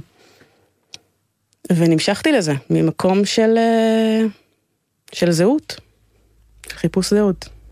כשאת מגיעה לכל הקמפוס, את כבר יודעת שאת רוצה ממש אה, לשדר ולהקליט פיילוטים, זה כן. כבר נמצא שם. ומה קורה בהקלטות הראשונות האלה, שמקליטים פיילוט ושמים ידעתי, את האוזניות? ידעתי שאני רוצה, אבל מתתי מפחד. כאילו הדבר הזה שיש פה, המיקרופון, אפילו האנשים שיושבים איתך בחדר, או שיושבים מחוץ לאולפן, או כאילו, מאוד מאוד פחדתי שישמעו אותי, שיראו אותי.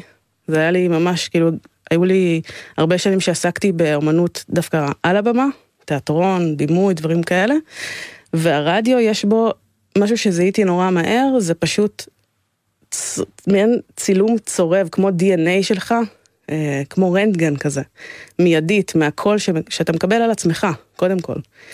כאילו, אתה שומע את הקול שלך בצורה הכי הכי טבעית, עם הליפסוסים שיש לך ב... ב... בדיבור, עם האף שיש לך לפעמים בדיבור, עם הנשימות שלך, שלפעמים אתה שומע כמה אתה מתרגש, לפעמים אתה שומע כמה אתה קורקטי ואיך יצא לך בדיוק המילה, ואתה פוגש את עצמך, וזה סוג של טיפול בעצם. אז לקח לי זמן לקבל את עצמי. זה מרגיש גם אולי, אה, בגלל שבאת מהמקום הזה של במה, זה אולי גם מרגיש אה, כמו במה בצורת אולפן רדיו. מושלם. מלא אנשים צופים בלי בנו, להרגיש את הקהל. מאזינים לנו, וחושבים עליהם, תוך כדי שמשדרים, על כל האנשים האלה, אנשים שמאזינים. אני חושבת ש... עברתי גם שם דרך, כלומר, בהתחלה לא רציתי לחשוב עליהם. אמרתי לך גם רגע לפני שהתחלנו את ההקלטה, שהייתי מגיפה את התריסים, עושה לעצמי אווירת אה, חושך כזה, מערה, זה רק אני וה, והמיקרופון והמוזיקה, ולאט לאט אה, התחילו להגיע ריצ'אוטים, תגובות, אה, אנשים הזמינו אותי לתקלט בחתונות שלהם, התחלתי לצאת מהאולפן, ועם זה גם נבנה הביטחון שלי ב... בפרסונה הרדיפונית שלי וגם בסלקשן המוזיקלי. אז זה תהליך, תהליך.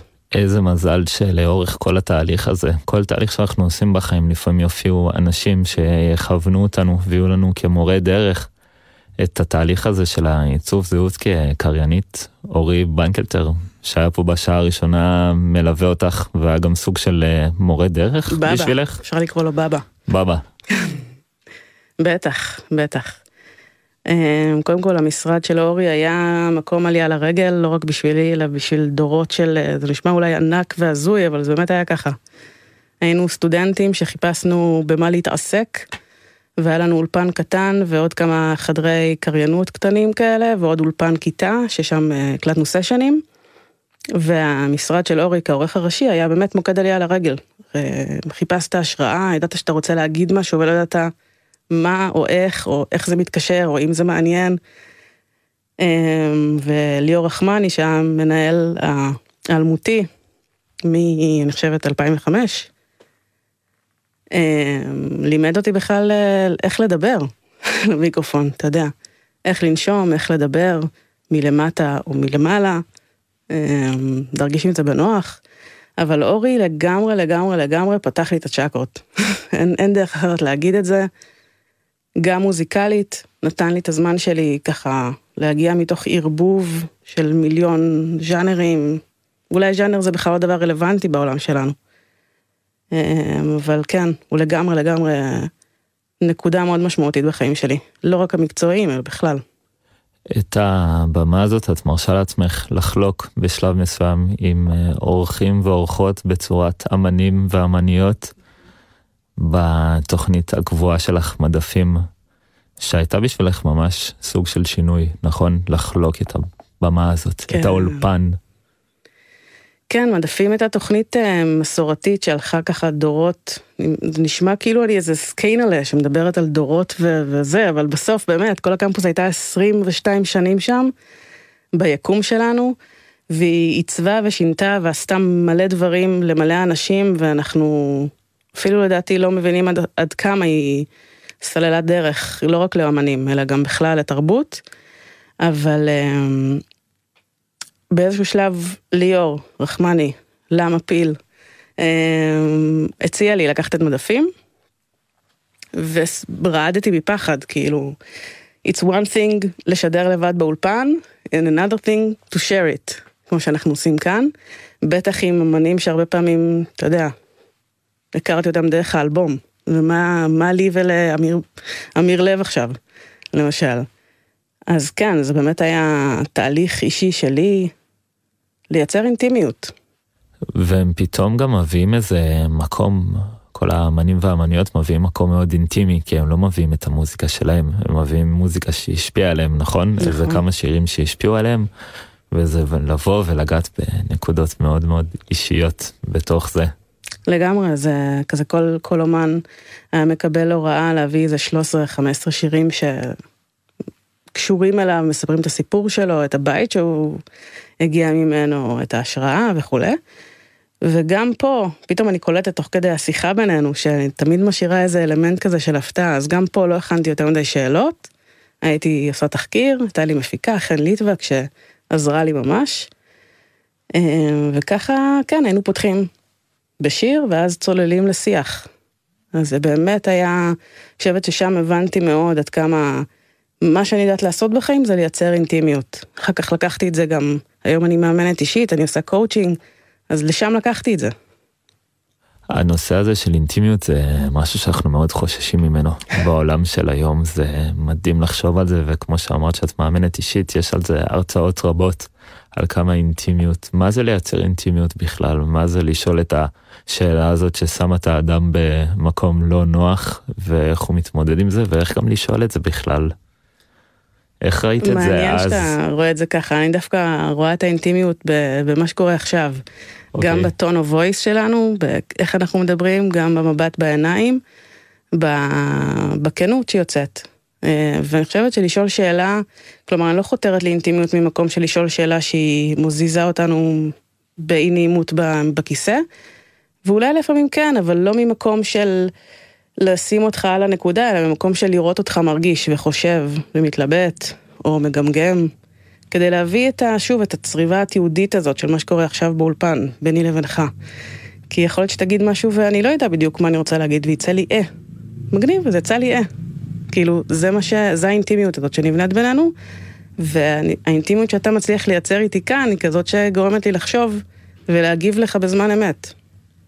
לגמרי. זה עוד איזה דרך של הסתכלות. אה, מה קורה ממדפים אה, לתוכניות אישיות? מה, בשלב מסוים זה משהו שמלווה אותך לאורך כל הקריירה כקריינית. בשלב מסוים את מרגישה שאת רוצה להתקדם הלאה אה, ולעשות אולי תוכנית שהיא קצת אחרת. מדפים הייתה בשבילי באמת בית ספר. גם גם, אתה יודע, לחלוק מהמקום הכי בסיסי שלי כבן אדם, לפני שאני שדרנית או קריינית, אני צריכה להרגיש בנוח אה, עם בני אדם, מיליון סוגים של אנשים, לפעמים אנשים שמגיעים עם אגו, לפעמים אנשים שמגיעים עם חוסר חשק. כאילו לדעת באמת לעשות את הריץ' אאוט הזה ולייצר את החיבור, את האינטימיות עם אנשים שונים. אבל אה, לשדר תוכנית כל כך כאילו יש איזושהי התחייבות, שאתה אומר, אוקיי, קובי עוז בא לאולפן, אתה מייצר איזושהי הבטחה. באתי להגיד לצופים, למאזינים שלך, לקולגות שלך, חבר'ה בתחנה, ומה שהיה כל כך אה, מנחם ומרגיע, זה באמת הייתה, היה חבר'ה, כאילו אנשים שיכולת פשוט לבוא ולהגיד, מה אתה חושב שכדאי לשאול אותו, מה מעניין, היה פה משהו מאוד משמעותי של כולם ביחד בתוך כל הקמפוס. זה לא כל אחד מגיע לשעה או שעתיים שלו של התוכנית והולך, זה להתייעץ הלאה ולעשות דברים ולהעלות פרויקטים חדשים וכל הזמן לראות איך דוחפים את הלימיט עוד למעלה, איך אפשר לעשות את זה. בוא נשמע עוד שיר מהסלקשן שהבאת לנו ונחזור לדבר אחרי זה. מעולה. יס. Yes.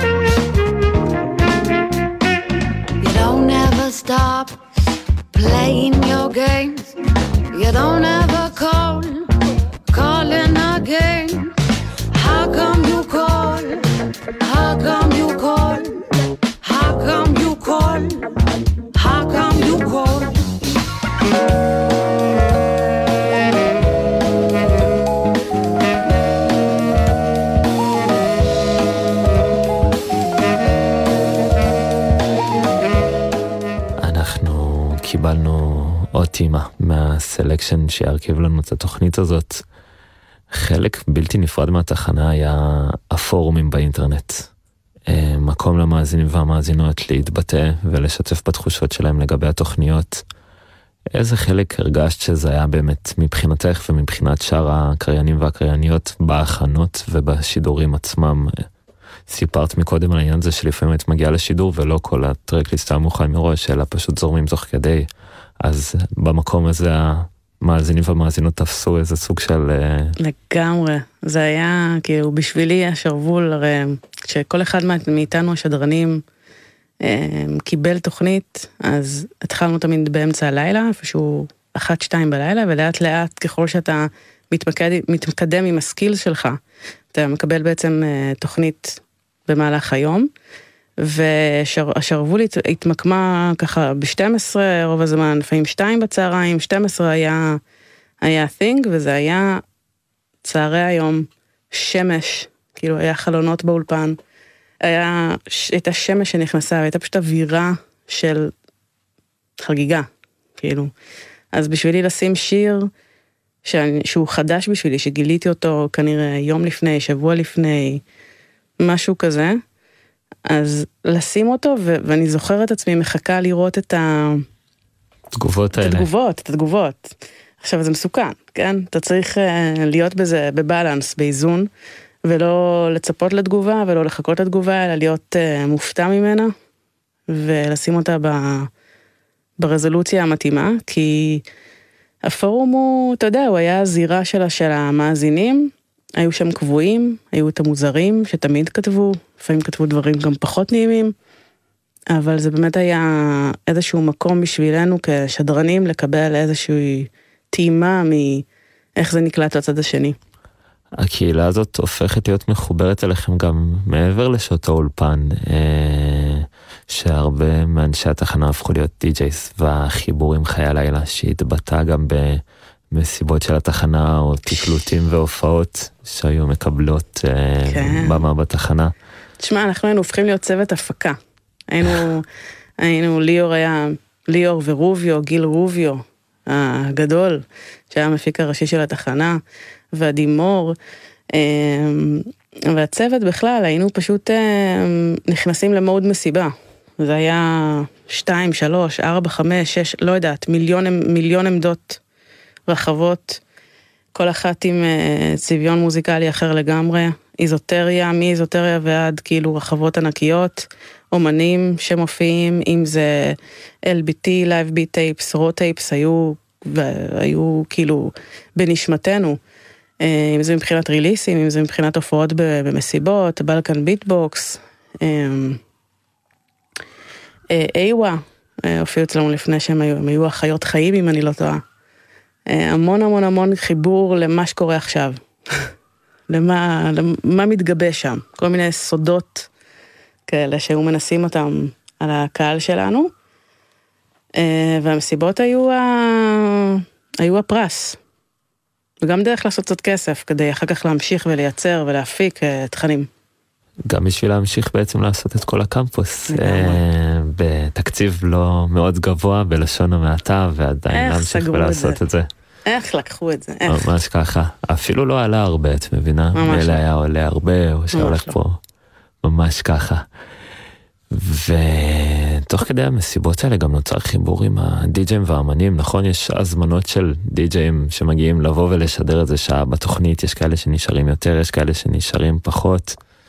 וזה עוד גוון כזה שנכנס לתחנה הזאת, שגם ככה הייתה מפוצצת בתוכן ואמירה אישית. נכון, הייתה לנו עמדה באולפן, באולפן א', גם באולפן ב', אבל בעיקר באולפן א', הייתה לנו עמדת די-ג'יי, ככה מפוארת, שכל פעם היינו צריכים אה, מישהו כדי שיזכיר לנו איך לחבר את הצד הראשון, את הצד השני, את הפטיפון הזה לפטיפון ההוא, היו מגיעים מלא מלא די-ג'אים, אה, ומגיעים ונותנים סטים, גם כאיזשהו קדימון למסיבות, וגם, אתה יודע, זה היה בופה מטורף של תוכן, כמו שאתה אומר. אני רואה שלא יודעת מה, שפינט בדר וולף מגיע לארץ לתקלט, עושה ריץ' אאוט לאחד המפיקים, או שזה מגיע אלינו ישירות כבר, כי כבר נהיה ערוץ, ויאללה, הוא בא לאולפן. מה קורה שכל הקמפוס גם אה, חונכת מקומות חדשים כמו המסיבה הראשונה בבלוק החדש? והמסיבות האלה זה משהו שמתקיים לאורך רק בימי הולדתים, כמו שהגדרת את זה בטלפון, או שזה משהו שקורה באופן די קבוע בשביל לשמר את החוויה הזאת. היה את המסיבות יום הולדת, שזה היה כזה בערך כל שנתיים, מסיבה גדולה, והיו אה, מסיבות שהיו מחוברות לפורמטים או פורמטים של רדיו שונים, כמו למשל הבלנדר. אה, עבדנו הרבה עם הרדיו EPGB בזמנו, עם הקולי עלמה, אה, ליאור אה, ללמה פיל, אחד הרעיונות מרחיקי הלכת שלו היה ניידת, ניידת שידור, פולקסווגן, אדומה, ישנה, היא מופיעה בהרבה מאוד אה, אימג'ים ומדבקות שלנו, והניידת הזאת הביאה אותנו למלא מקומות, אם זה פסטיבלים, ואם זה אה, ברים ו... ומועדונים שפשוט היינו מגיעים, ועל הרמפה פה היינו עושים את זה לא מעט, פשוט מכנים את הניידת, אה, מייצרים במה מאולתרת, הופעות, תקלוטים מהניידת, ערב שידורים מהניידת, מהברבי, מראיינים אנשים שמגיעים להופיע. פשוט זה היה, זה היה, זאת הייתה פשוט מעבדה קסומה, ניידת של, של, של תרבות, של מוזיקה, של השראה. האירועים של כל הקמפוס מתקשרים גם לתקופות שונות בתוך אה, תרבות המוזיקה בארץ. איך זה בא ומורגש? אמ, זה מורגש, אני חושבת, גם, כמו שאמרנו, עם ה... מה מעניין ומה מה קורה עכשיו ב... בסצנה, מה קורה עכשיו אה, בתעשייה המקומית, שככה מעניין להביא אותו למסיבה, אה, או מעניין להביא אותו לאולפן, או מעניין אולי להביא אותו להקלטות. אמ, אז החבר'ה ש... המורים והרבים שלנו, שככה הצמיחו את הדור שלי ואת הדורות אחריי ולפניי, היה להם חוש. היה להם חוש לליאור, לאורי, לרוביו, וגם לשדרנים, אני חושבת שאחד הדברים ש... שמייחד את כל הקמפוס במקום הזה, זה כאילו, נכון, יש בעלי תפקידים, אבל אין באמת היררכיה. אם אני עכשיו באה לאורי או לליאור או למישהו ואומרת, תקשיב, זה נראה לי מעניין, או take a look at that, אז כאילו אלבומים שלמים והפקות שלמות נוצרו מהדבר הזה. מיוזמה של שדרן, מיוזמה של סטודנט אה, בתחנה. וחיבור, אה, אתה יודע, ככל, ככל שיש יותר אנשים ויש יותר השראות ויותר משיכות למקומות שונים במוזיקה, ככה גם יש רעיונות ואפשרויות. בואי נקשר את זה רגע להיום, שאנחנו שומעים על uh, התעמרויות בעבודה וסוג של איזה פזם מסוים, כמובן בלי מילים רעות על uh, גופים ספציפיים. ודווקא את מתארת את כל הקמפוס כמקום שמאוד uh, מקבל את כולם, והרעיונות של כולם שווים בדיוק באותה מידה, אם זה נשמע מספיק טוב. כן, שמע, היו uh, מספר, כאילו, כשאני הגעתי uh, לתחנה, אז החלום שלי היה להיות מפיקת שידורים. היה מספר מאוד מסוים של אנשים שיכלו גם לשדר ברדיו, גם ללמוד במכללה וגם לעבוד ברדיו, זה היה, זה היה בשבילי סוג של חלום, שאחר כך גם התגשם, וככה כל הזמן יש לך לאן לשאוף, ומאנשים ללמוד מהם, והמידע הוא לא של אף אחד, לא המידע וגם לא המוזיקה. המוזיקה היא לא מנוכסת לאף ז'אנר והיא גם לא מנוכסת לאף שדרן. התיקיות חשופות, אנשים יכולים להאזין לדברים, יכולים לשאול, כאילו הפרגון היה שם, אני חושבת, וגם ה... המקום הזה של ללמוד אחד מהשני, ו... uh, to pass it forward כל הזמן. כאילו, העבודה המשותפת והחיבור היה גם בתוך האולפן וגם הרבה הרבה מחוץ לאולפן. בתוך העולם תוכן הרחב הזה שכל קריין וקריינית מביאים איזה עולם ומלואו, ואני רוצה, חושב שזה בדיוק הזמן לשמוע עוד שיר מהסלקשן.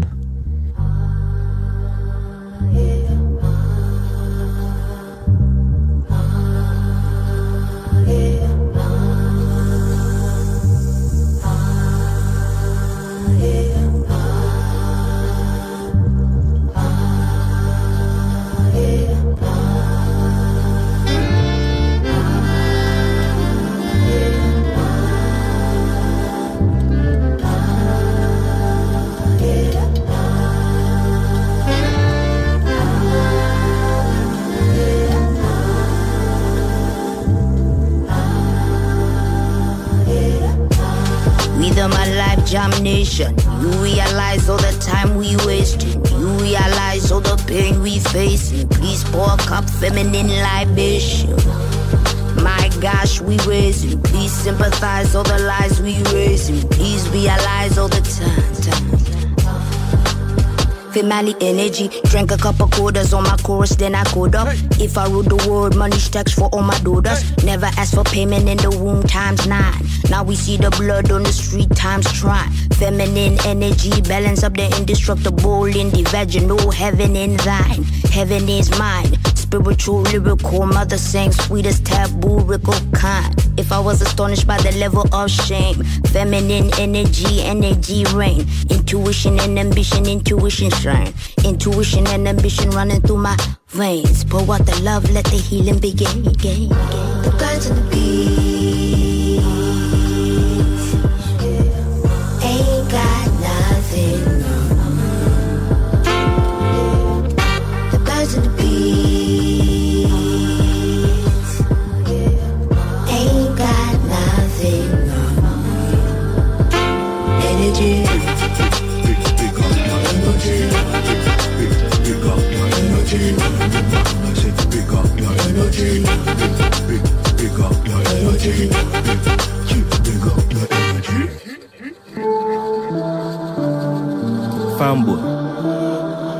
i beg you listen me.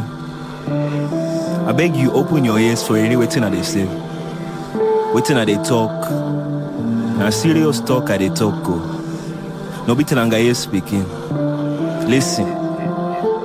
In this world we deal. Members say ya.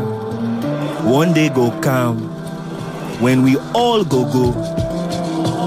Before long, we go meet Mama Godo.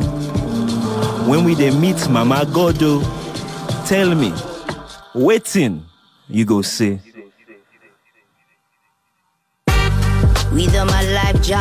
You realize all the time we wasting. You realize all the pain we facing. Please pour a cup feminine libation.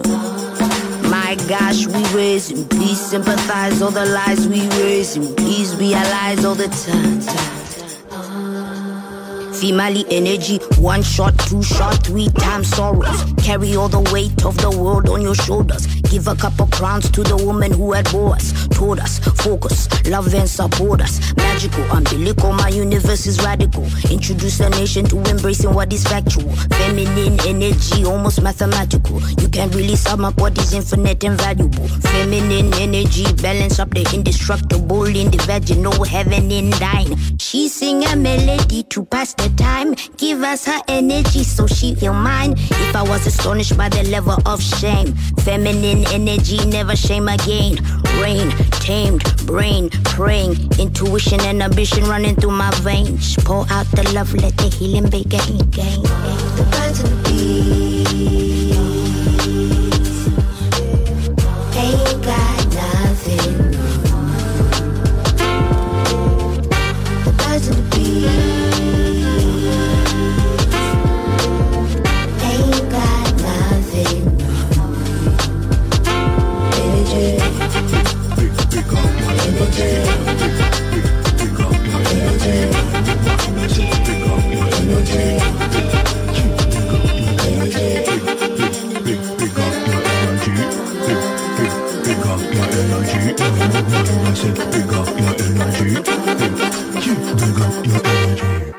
Energy, energy,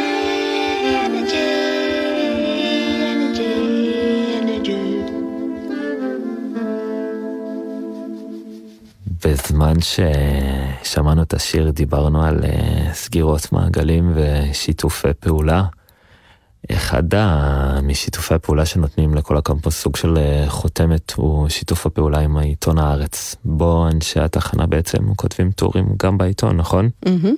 אסף פרידמן, ניר גורלי, אה, אנשים שהם גם עורכים, גם כותבים. זה פרויקט שאסף פרידמן חתום עליו יחד עם ליאור, יחד עם עדי, אנשים שעבדו מאוד מאוד קשה, אורי, רוביו, אמרנו את כולם המון פעמים, אבל זה באמת חשוב. אה, האתר של כל הקמפוס היה אתר תוכן מכף רגל ועד ראש, אה, אם זה on demand, שזה עוד היה ממש לא, לא כזה ברור מאליו אז, כלומר זה היה די חדשני, העניין הזה של VOD on demand, של תוכניות מוקלטות, הכל היה מוקלט עם טרקליסטים, אה, והיה מגזין, גם שמתעסק בתוכניות עצמן ובספיישלים, וגם, אתה יודע, שוב, כמספר האנשים, מספר ההשערות והרעיונות על מוזיקה, על קולנוע, על אה, ספורט אפילו, אני זוכרת שחלילי היה כותב על ספורט בהקשר למוזיקה, והשיתוף פעולה עם הארץ נתן לנו איזושהי פריצה החוצה.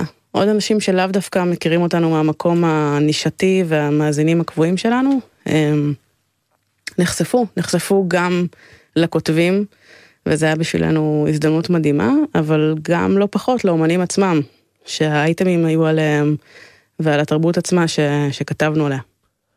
החוויה הזאת של אה, אמן חדש שמוציא איזה אלבום ראשון או סינגל ראשון ומגיע להתארח בתחנה, הרגשתם שבתוך המקום הזה יש לכם גם איזה סוג של אה, דרך, סוג של לקחת חלק בעצם בדרך שלו בעתיד, שהם יבואו להתייעץ ויבואו לשאול והבטחנו שנעשה name dropping, אז הנה עוד אחד, בשלב מסוים יש לייבל של כל הקמפוס תחת השם חרקה. זה רעיון של ליאור רחמני, שאמרנו את השם שלו כבר מספר פעמים. ובעצם ממש בכל אלבום יש איזה שניים שלושה שדרנים שלוקחים חלק בפן האווירתי של האלבום. למה הכוונה בעצם? זה גם מלהביא את, ה... את ההרכב או את האומן שככה מתעניינים בחומרים שלו ושאפשר לעשות איתו שיתוף פעולה, כי זה לא רק אנחנו נותנים אולפן או נותנים אה, קרו ש... שיקליט או מפיק מוזיקלי אה, או whatever, זה גם אה, צריך שיהיה, שיהיה חיבור דו-כיווני. ה vibe והאווירה של כל הקמפוס הייתה מאוד מאוד מסוימת ומאוד נחשבת מאפשרת, אבל גם מאוד מדבקת. פרויקטים כמו מסע אספלט של רוביו וטלי פולק וחרקה, אה, פשוט אה, נתנו לנו אה, הזדמנות להתעסק בדברים מאוד מאוד משמעותיים וגדולים וגם להוציא אותם החוצה. להוציא אותם החוצה ועל כל אלבום כזה כתובים כל השמות של כל השדרנים, כאילו בתחנה, בין אם הם לקחו חלק או לא לקחו חלק. אה, הארט תמיד זה משהו שמאוד השקיעו בו, אה, גם עם אומנים צעירים או אומנים איזוטריים יותר. ו... וכן, וזה היה באמת עוד, עוד איזשהו נדבך ש... שמאוד התגאינו בו. מאוד התגאינו בו, וזה היה ממש לראות את ה-magic happens. זה קורה בנקודת ציון מאוד משמעותית לתחנה, במעבר בעצם לראשון לציון, שאומנם מקבלים אולפנים חדשים ומפנקים, אבל זה גם סוג של אה, הרגשה כזאת של משהו משתנה. כן, 2011 אנחנו עוברים לראשון. אני הייתי ממש בתחילת דרכי, אז uh, בטח אורי סיפר על זה מהמקום שלו, ויש אנשים שככה uh, כבר היו בתחנה כמה שנים, והמעבר לראשון היה גם פינוק, אבל גם חתיכת מכה. Uh, אז מבחינת הפסיליטיז והאולפנים שפתאום נהיו לנו, זה היה מאוד מפנק, הכל היה דיגיטלי, והכל היה מאוד uh, אקוסטי, והיה לנו אולפן ב', אולפן, אולפן א', כאילו מקום לאנשים, גם בהפקה, כלומר, יש, יש מלא מקום להיות בו ומלא מקום uh, ללמוד ממנו. Uh, אבל האומנים היו צריכים לצאת מתל אביב, זה לא כזה פשוט. Uh, אנשים היו צריכים לנסוע, ו... וכן, שם התחיל איזשהו שינוי, התחיל איזשהו שינוי, אולי אפילו קצת פחות אירוחים, uh, ואולי ו... לא. וגם קורה, אני חושב, אולי אפילו איזה משהו בחוויה של אנשי התחנה, של, שנמצאים בתל אביב, ואז יורדים רגע לשתות קפה ביחד, או לשבת במסעדה לאכול צהריים. ואולי כשמגיעים לראשון אז קורה משהו שהוא הופך להיות יותר רשמי כזה. יש איזה סוג כזה של מגיעים לכמה שעות האלה ולא, פחות יורדים למטה, לשתות איזה קפה, מבלים פחות שעות. הנסיעה פתאום, מתחילים לחשוב על זה שיש נסיעה הביתה. תראה, אחד הדברים, ההבדלים המשמעותיים בין תל אביב לבין ראשון, חוץ מההבדלים בין תל אביב לראשון, הם העובדה שבתל אביב היינו לא עם כל המכללה, היינו איזושהי זרוע, נראה לי רק בית ספר התקשורת היה שם, אם אני לא טועה, עם עוד איזה תיכון, לא הייתה שם איזו החלאה מוזרה של משהו. הייתי סטודנטית שנה א' שם רק, ובראשון היינו עם כל המכללה, וואו, כאילו, מעוז ה... לא יודעת אפילו איך לקרוא לזה במילה יפה, אבל היינו פתאום עם כל פקולטות, עם כל האנשים, היינו, שמו לב אלינו, ולאו דווקא התערבבנו בנוף, אה, וזה פתאום היה משהו אחר. אז נכון, אז תמיד היינו ב- ב- מאחורי הדלת האדומה של כל הקמפוס, ומאחורי ההון אר שלנו, ובסלון הזה שהיה לנו שם, אבל, אה, אבל אף פעם לא באמת התערבבנו, כמו שצריך. אבל אני חושב שבתוך זה אתם עדיין נשארים אה, קרובים מאוד, ואחרי כמה שנים יש לך איזה סוג של אה, סגירת מעגל, שאת חוזרת כמנהלת התחנה. אה, את מגיעה לתחנה שהיא כבר די בשיאה. אני מגיעה לתחנה מדממת וכואבת. מדממת מה וכואבת. מה שנשאר מהתחנה. אוקיי, מה זאת אומרת? למעשה אחרי ש...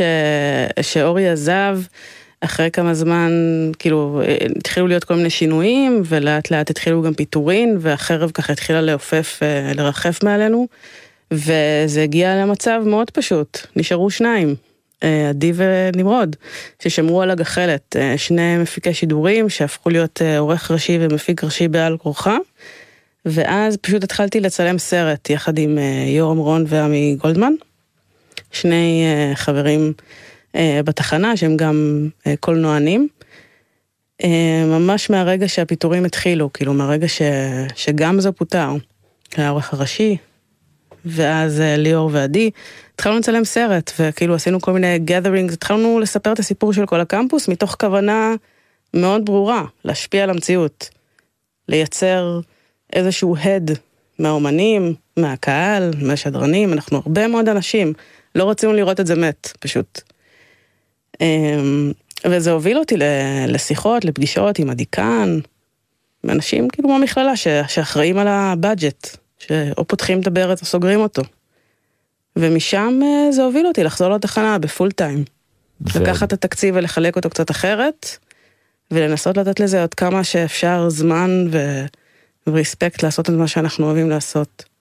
ועדיין ברגע שקיבלת את ההצעה הזאת, לא היה לך ספק שאת חוזרת לשם, וזה לגמרי קורה. ו... לעולם לא עזבתי, תמיד הייתי שם. אבל uh, זה היה באמת חלום, אתה יודע, פתאום לקחת את המשרד uh, uh, של ליאור, פתאום להפוך אותו למשרד שלי, כאילו זה, היו רגעים כאלה שכזה וואו, שנייה, יש פה קצת דלתות מסתובבות. Um, ואני חושבת שזו הייתה תקופה מדהימה. לעבוד עם החברים הכי טובים שלך, לארח לא כל קל. הזמן. נכון, נכון.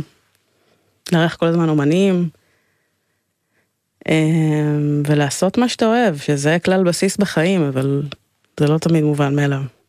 יש איזה סוג של uh, תהליכים שאת עושה, שאת מרגישה שאולי uh, הסוף uh, מתקרב באיזושהי צורה, איזה סוג של uh, לארח קריינים וקרייניות מהעבר, כל מיני תוכניות ש... את יודעת, היו מאוד מאוד חשובות ומשמעותיות, העלאות נוסטלגיה כאלה, איך זה בא לידי ביטוי? עוד לפני שהגעתי לתחנה, לתפקיד, אז uh, חגגנו 20 שנה. בעצם היומן הראה לנו שאנחנו 20 שנה קיימים, 2015, uh, אז uh, הרמנו תערוכה בקולי עלמה, תערוכה שמספרת את הסיפור של הרדיו, יש שם גלריה, בטח עדיין קיימת. וממש יצרנו מיצג אה, חזותי כזה שמספר את הסיפור של התחנה, עם מלא פוסטרים, עם מלא תמונות וכתב וידאו, אמ, ושדרנים שכתבו קטעים על החוויה שלהם ומה זה בשבילהם. זה היה פתוח איזה שבועיים, זה היה מעולה. שילבנו את זה עם, אה, עם אה, די-ג'ייס שלנו, כמו, כמו תמיד, והשיא הייתה מסיבה. רצינו נורא לתת את הרספקט הזה לאנשים ש, ש, ש, שהביאו לנו את הדבר הזה. לחיים.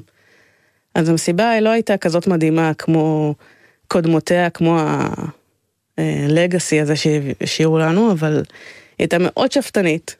היא הייתה מאוד שאפתנית, זה עשרים ומשהו די-ג'יי עם ארבע רחבות וכולי, אבל הייתה, בשבילנו הייתה הצלחה, כי רצינו לחגוג את זה. רצינו להמשיך את זה ולהראות שאנחנו עדיין רלוונטיים ועדיין פה. ו... אחרי שניהלנו את המלחמות שלנו, לפחות ניסינו לנהל, לנהל את המלחמות שלנו מול הקודקודים של המכללה, הייתי אז אה, אחרי לידה. אז אה, בשלב מסוים הבנו שאנחנו עובדים מול אנשים שאנחנו לא, אנחנו לא מדברים אותה שפה, לא באותה רמת כנות לפעמים, יהיה לנו מאוד קשה לנצח. ואז מגיע החלפת תקליט, סוג כזה, של החלפת תקליט, של איך עושים את זה בצורה אה, מכבדת והמתאימה ביותר. ראש מורם, נסתכל על זה, אתה יודע, בצורה הכי טובה שאנחנו יכולים פשוט לסיים את זה עם, עם אה, סגירת מעגל, עם הרבה כבוד לאנשים שהיו בדרך, לתת להם אפשרות לבוא ולשדר, עשינו את שנות הקסם, אמ, ו- ולעטוף את זה יפה, ולהגיד המון תודה. כמה לילות לוקח להפנים את זה? וואו. אם בכלל. זה היה מטלטל, זה היה מטלטל. זה היה ממש מטלטל. זה לא היה משהו ש... ש, ש, שדמיינת אי פעם שיכול לקרות לך.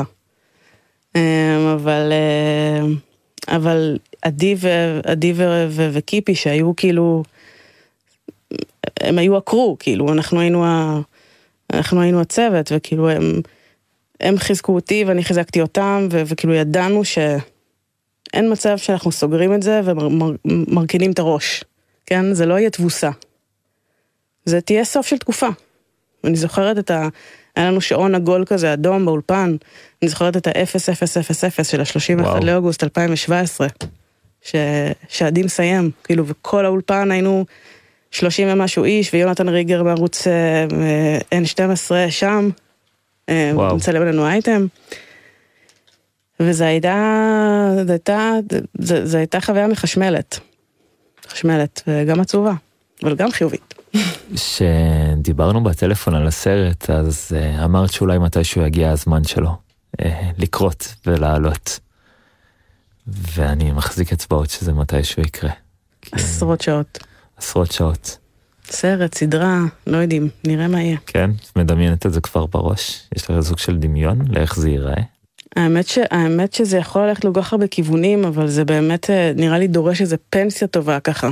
שיהיה לנו זמן לשבת ולחפור ב, ב, בצילומים. אני מאמין ומקווה שזה. יגיע. אחרי שכל הקמפוס נסגרת נוצר שיתוף פעולה עם רדיו הקצה. כמה זמן לוקח לזה לקרות עד שמגיעה ההצעה הזאת של להגיד את האמת, קוואמי, על ה... אתה יודע, ב-12:00 אה, סיימנו לשדר, ב-12 ודקה כבר הוא היה איתנו. וואו, הוא רק אמר, כאילו, רק תבואו. אבל אני לקחתי כמעט שנה, לקחתי לניסיונות, היו כל מיני כיוונים וכל מיני רעיונות, יחד עם גיתית, ו... וזה היה פרויקט, אה, כל אחד מהרעיונות האלה היו פרויקטים מאוד מאוד מאוד גדולים בהיקף שלהם. כדי לייצר כזה דבר צריך כסף. אה, היינו נפגשים גם לא מעט הצוות כדי, כאילו, לנסות לייצר את זה. היו לנו כל מיני בעלי תפקידים בתוך הצוות הזה. ממש היינו, אה, ניסינו לממש את החזון הזה, ובשלב מסוים אה, הבנו שאנשים צריכים אה, גם להתקדם עם החיים שלהם. ובסוף מה שמעניין אותם זה להשמיע מוזיקה ולהיות מול המיקרופון. והמקום הכי טבעי והכי ככה נכון הרגיש להתחבר עם הקצה ולהשיק את קמפוס הקצה. וזה קורה עד היום, ממש זה עד קורה, עכשיו. זה קורה. ויקרה לעוד הרבה זמן. אני רוצה שנשמע את השיר האחרון שלנו לשעה, וגם נזכור. ואני רוצה להגיד לך, הדר זילברשטיין, תודה רבה יס. שהיית פה. תודה לך. ועל כל העשייה סביב כל הקמפוס, והבטחנו name dropping, אבל איכשהו, אני בטוח שתמיד נפספס, אם נגיד עכשיו את השמות של כולם, אז אני רוצה שכל אחד ואחת שלקחו חלק פשוט ידמיין שאנחנו, ותדמיין שאנחנו מודים לו ולה. כולכם, כולכם כאן עכשיו, ותודה לך אייל על, היוזמה בכלל, להעלות את כל הקמפוס שוב על. על גלי האתר. ועל העיצוב הזה של פסקול הרדיו הישראלי ועולם המוזיקה וז'אנרים שנכנסו בזכות כל הקמפוס. יש איזה כמה שמות שהעלינו בשעה הראשונה שהיום זה כל כך חלק מאיתנו שאנחנו כבר לא יכולים לדמיין את זה אחרת. ואני רוצה להזמין גם את המאזינים והמאזינות לחגוג, כי זה בכל זאת פורים, ואפילו שזו תקופה לא פשוטה. ודווקא יש לי איזה סיפור, אני השבוע קניתי ירקות בשוק והיה לי רק כסף גדול ונתתי את זה למוכר ואמרתי לו סליחה. אז הוא אמר לי על מה אתה אומר סליחה? סליחה אומרים ביום כיפור, עכשיו אנחנו בפורים אנחנו חוגגים, אז לזכור את זה ולשמוח עם מי שאנחנו לגמרי. עם מה שהיה, עם מה שיהיה ומה שקורה עכשיו. ולהודות. פשוט Yes. להודות על מה שיש. רשום לנו את זה פה, מול הפנים. ממש ככה. אז זאת הייתה תוכנית המוזיקה של גלי צה"ל. תודה לניב בן אלי על הסאונד, אני יאל כהן, ותמשיכו ליהנות מהלילה. תודה רבה. Ooh,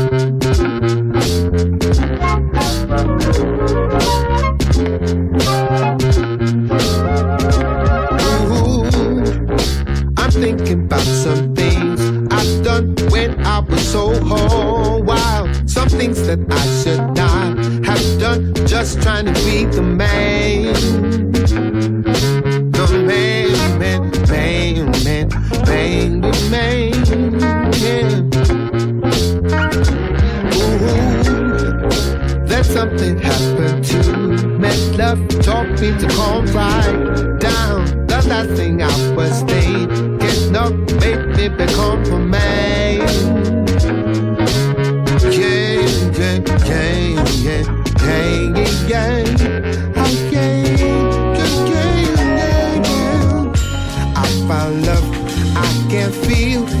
Like walking in sunshine. This is it, something real. Let's get on, don't waste time.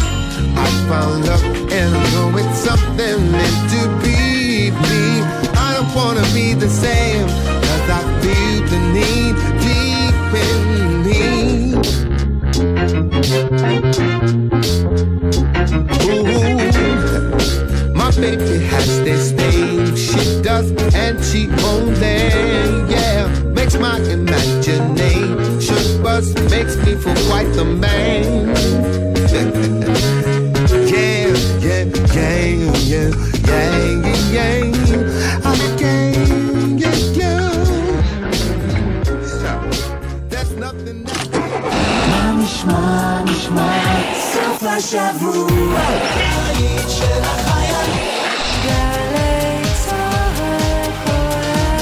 גלי צה"ל כבר 70 שנה.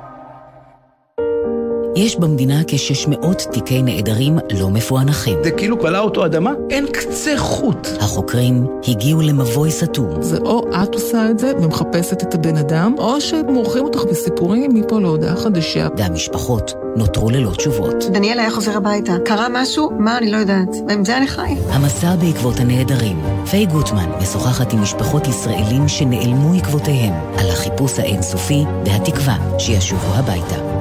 כל היודע דבר, ראשון עד שלישי, שמונה וחצי בערב, ובכל זמן שתרצו, באתר וביישומון גלי צה"ל. מיד אחרי החדשות, גל"צ וגלגלצ. מוזיקה